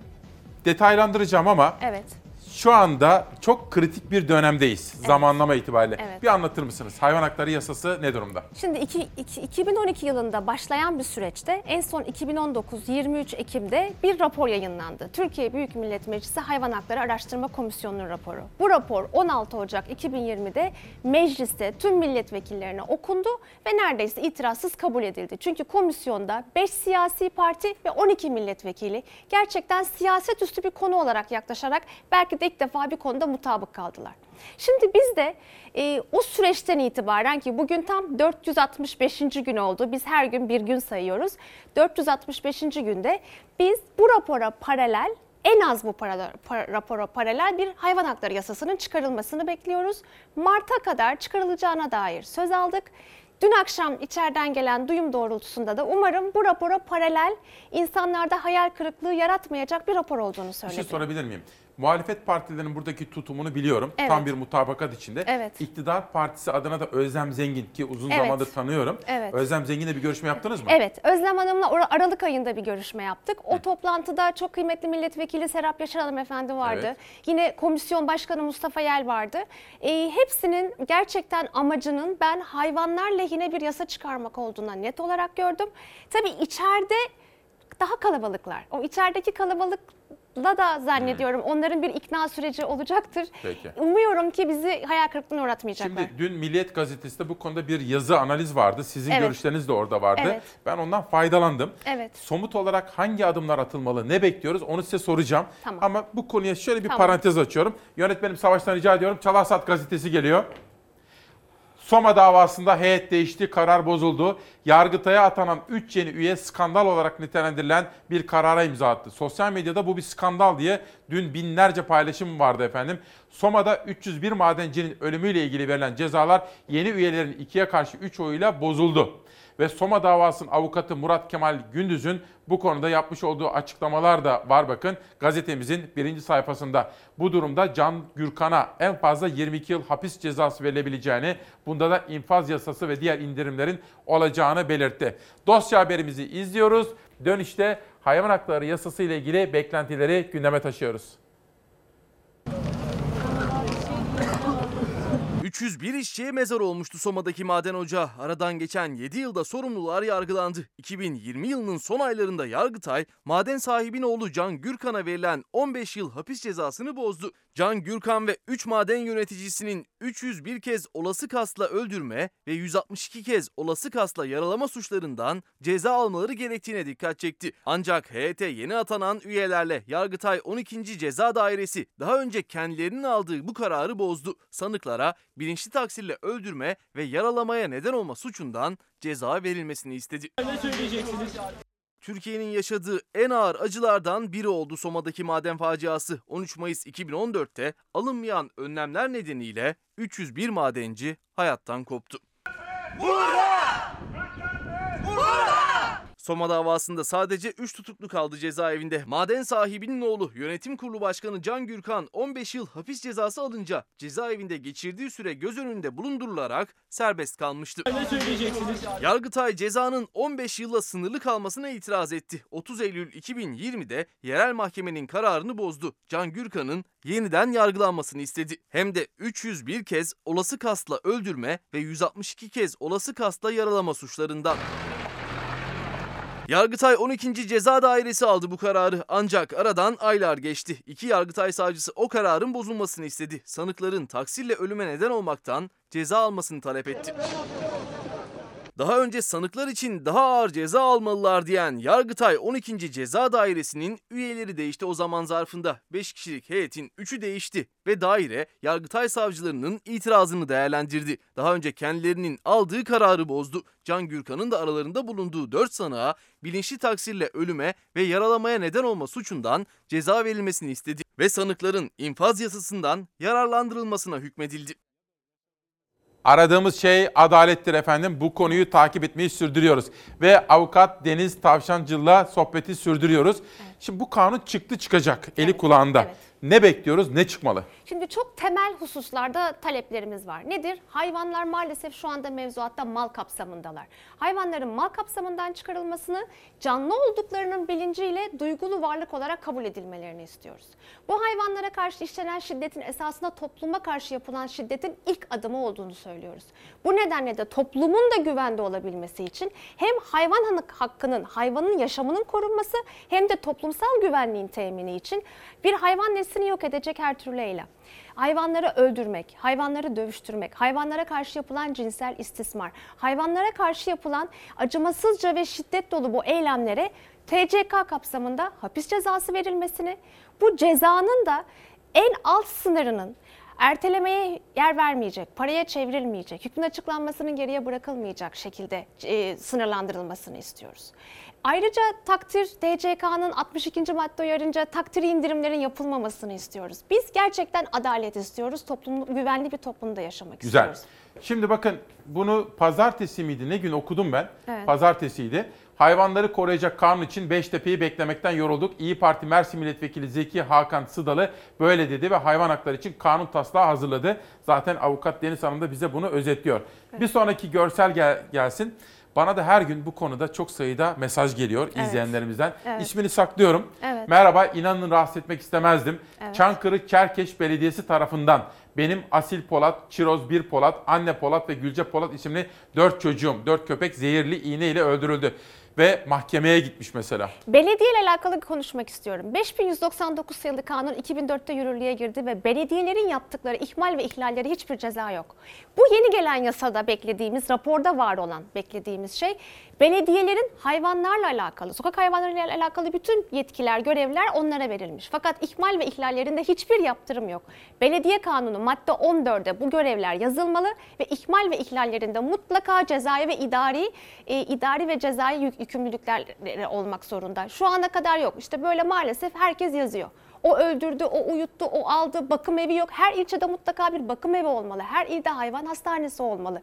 Bu hayvanlara eli değen insanların mutlaka bir eğitimden geçmesi lazım. Vicdanlı insanlar olması lazım. Seferberlik halinde bu ülkede kısırlaştırma yapmak lazım. Güzel. Şimdi bakın, mesela bugün Yeni Gün gazetesinde evet. hani evet. biz yerel gazeteleri de okuyoruz. Evcil evet. hayvanlara artan zulüm sağduyulu vicdanları sızlatıyor. Evet. Büyük tepki alan insanlık dışı girişimlere son verilmesi için uzmanlar uyarıda bulundu diyor. Şimdi aynı profilden bahsediyoruz İsmail Bey gerçekten. Hayvanı öldüren, kadına tecavüz eden, çocuğa tecavüz eden, hayvana tecavüz eden hep aynı insan profili. Bunlar farklı farklı insan grupları değiller. Bu insanlar şiddet eğilimliler, kontrol düşkünüler, içlerindeki hayata karşı öç alma duygularını canlılara yöneltiyorlar. Hayattan memnun değiller, değiller. ve intikam duygularıyla ve doğrular. Ve sadizm gibi dürtülerle hareket ediyorlar. Şimdi bu insanlar şiddet bir toplumsal sarmal. En uygun olana, en erişimin olana başlıyor. Önce hayvandan başlıyor. Hayvan en zalimi, hmm. en en zalimi diyorum, özür dilerim. En en masumu, en acı şeyi, e, dilsizi. Korunması gereken. Ona ulaşması kolay. Ondan sonra zaten ne var? Çocuklar var, hastalar var, yaşlılar var, engelliler var. L G B T'liler var, kadınlar var, erkekler var. Biz tabii ki de hak anlamında söylemiyoruz ama fiziksel anlamında bir güç farklılığı var. Ve bu nedenle de mesela Adalet Bakanlığı'nın en büyük e, rahatsızlığı hmm. çok iş yükümüz artacak diyor. Tamam, iş yükü kısa bir süreliğine artabilir. Belki özel birimler oluşturmak gerekir. Bence mutlaka zaten bu konuda hassasiyeti olan hakimlerden özel mahkemeler de kurulabilir. Ama, ama... Adalet Bakanlığı'nın açıklamalarını hatırlıyorum ben. Evet. Bütün gücümüzle, var gücümüzle destekliyoruz. Destekliyor diyor. Evet, doğru ama onu endişeleri gördüm. Var. Fakat şunu çok net bilmek lazım. Hayvana karşı işlenen bu şiddetleri eğer ilk etapta, ilk basamakta cezalandırabilirlerse daha sonra önlerine insan cürümleri daha az gelecek. Uzun vadede esasında iş yükleri hafifleyecek. O nedenle kısa dönem için böyle bir toplumsal fedakarlığı bence her e, adalet birimindeki çalışan hakimimiz, savcımız göğüsleyecektir diye düşünüyorum. Peki bakın, Selin Cengiz de hayvan hakları yazısı hemen avukat Deniz Hanım'a saygılar, sevgiler. Ben de bunu retweetledim ki bu evet. da yayılması artsın evet. diyorum efendim.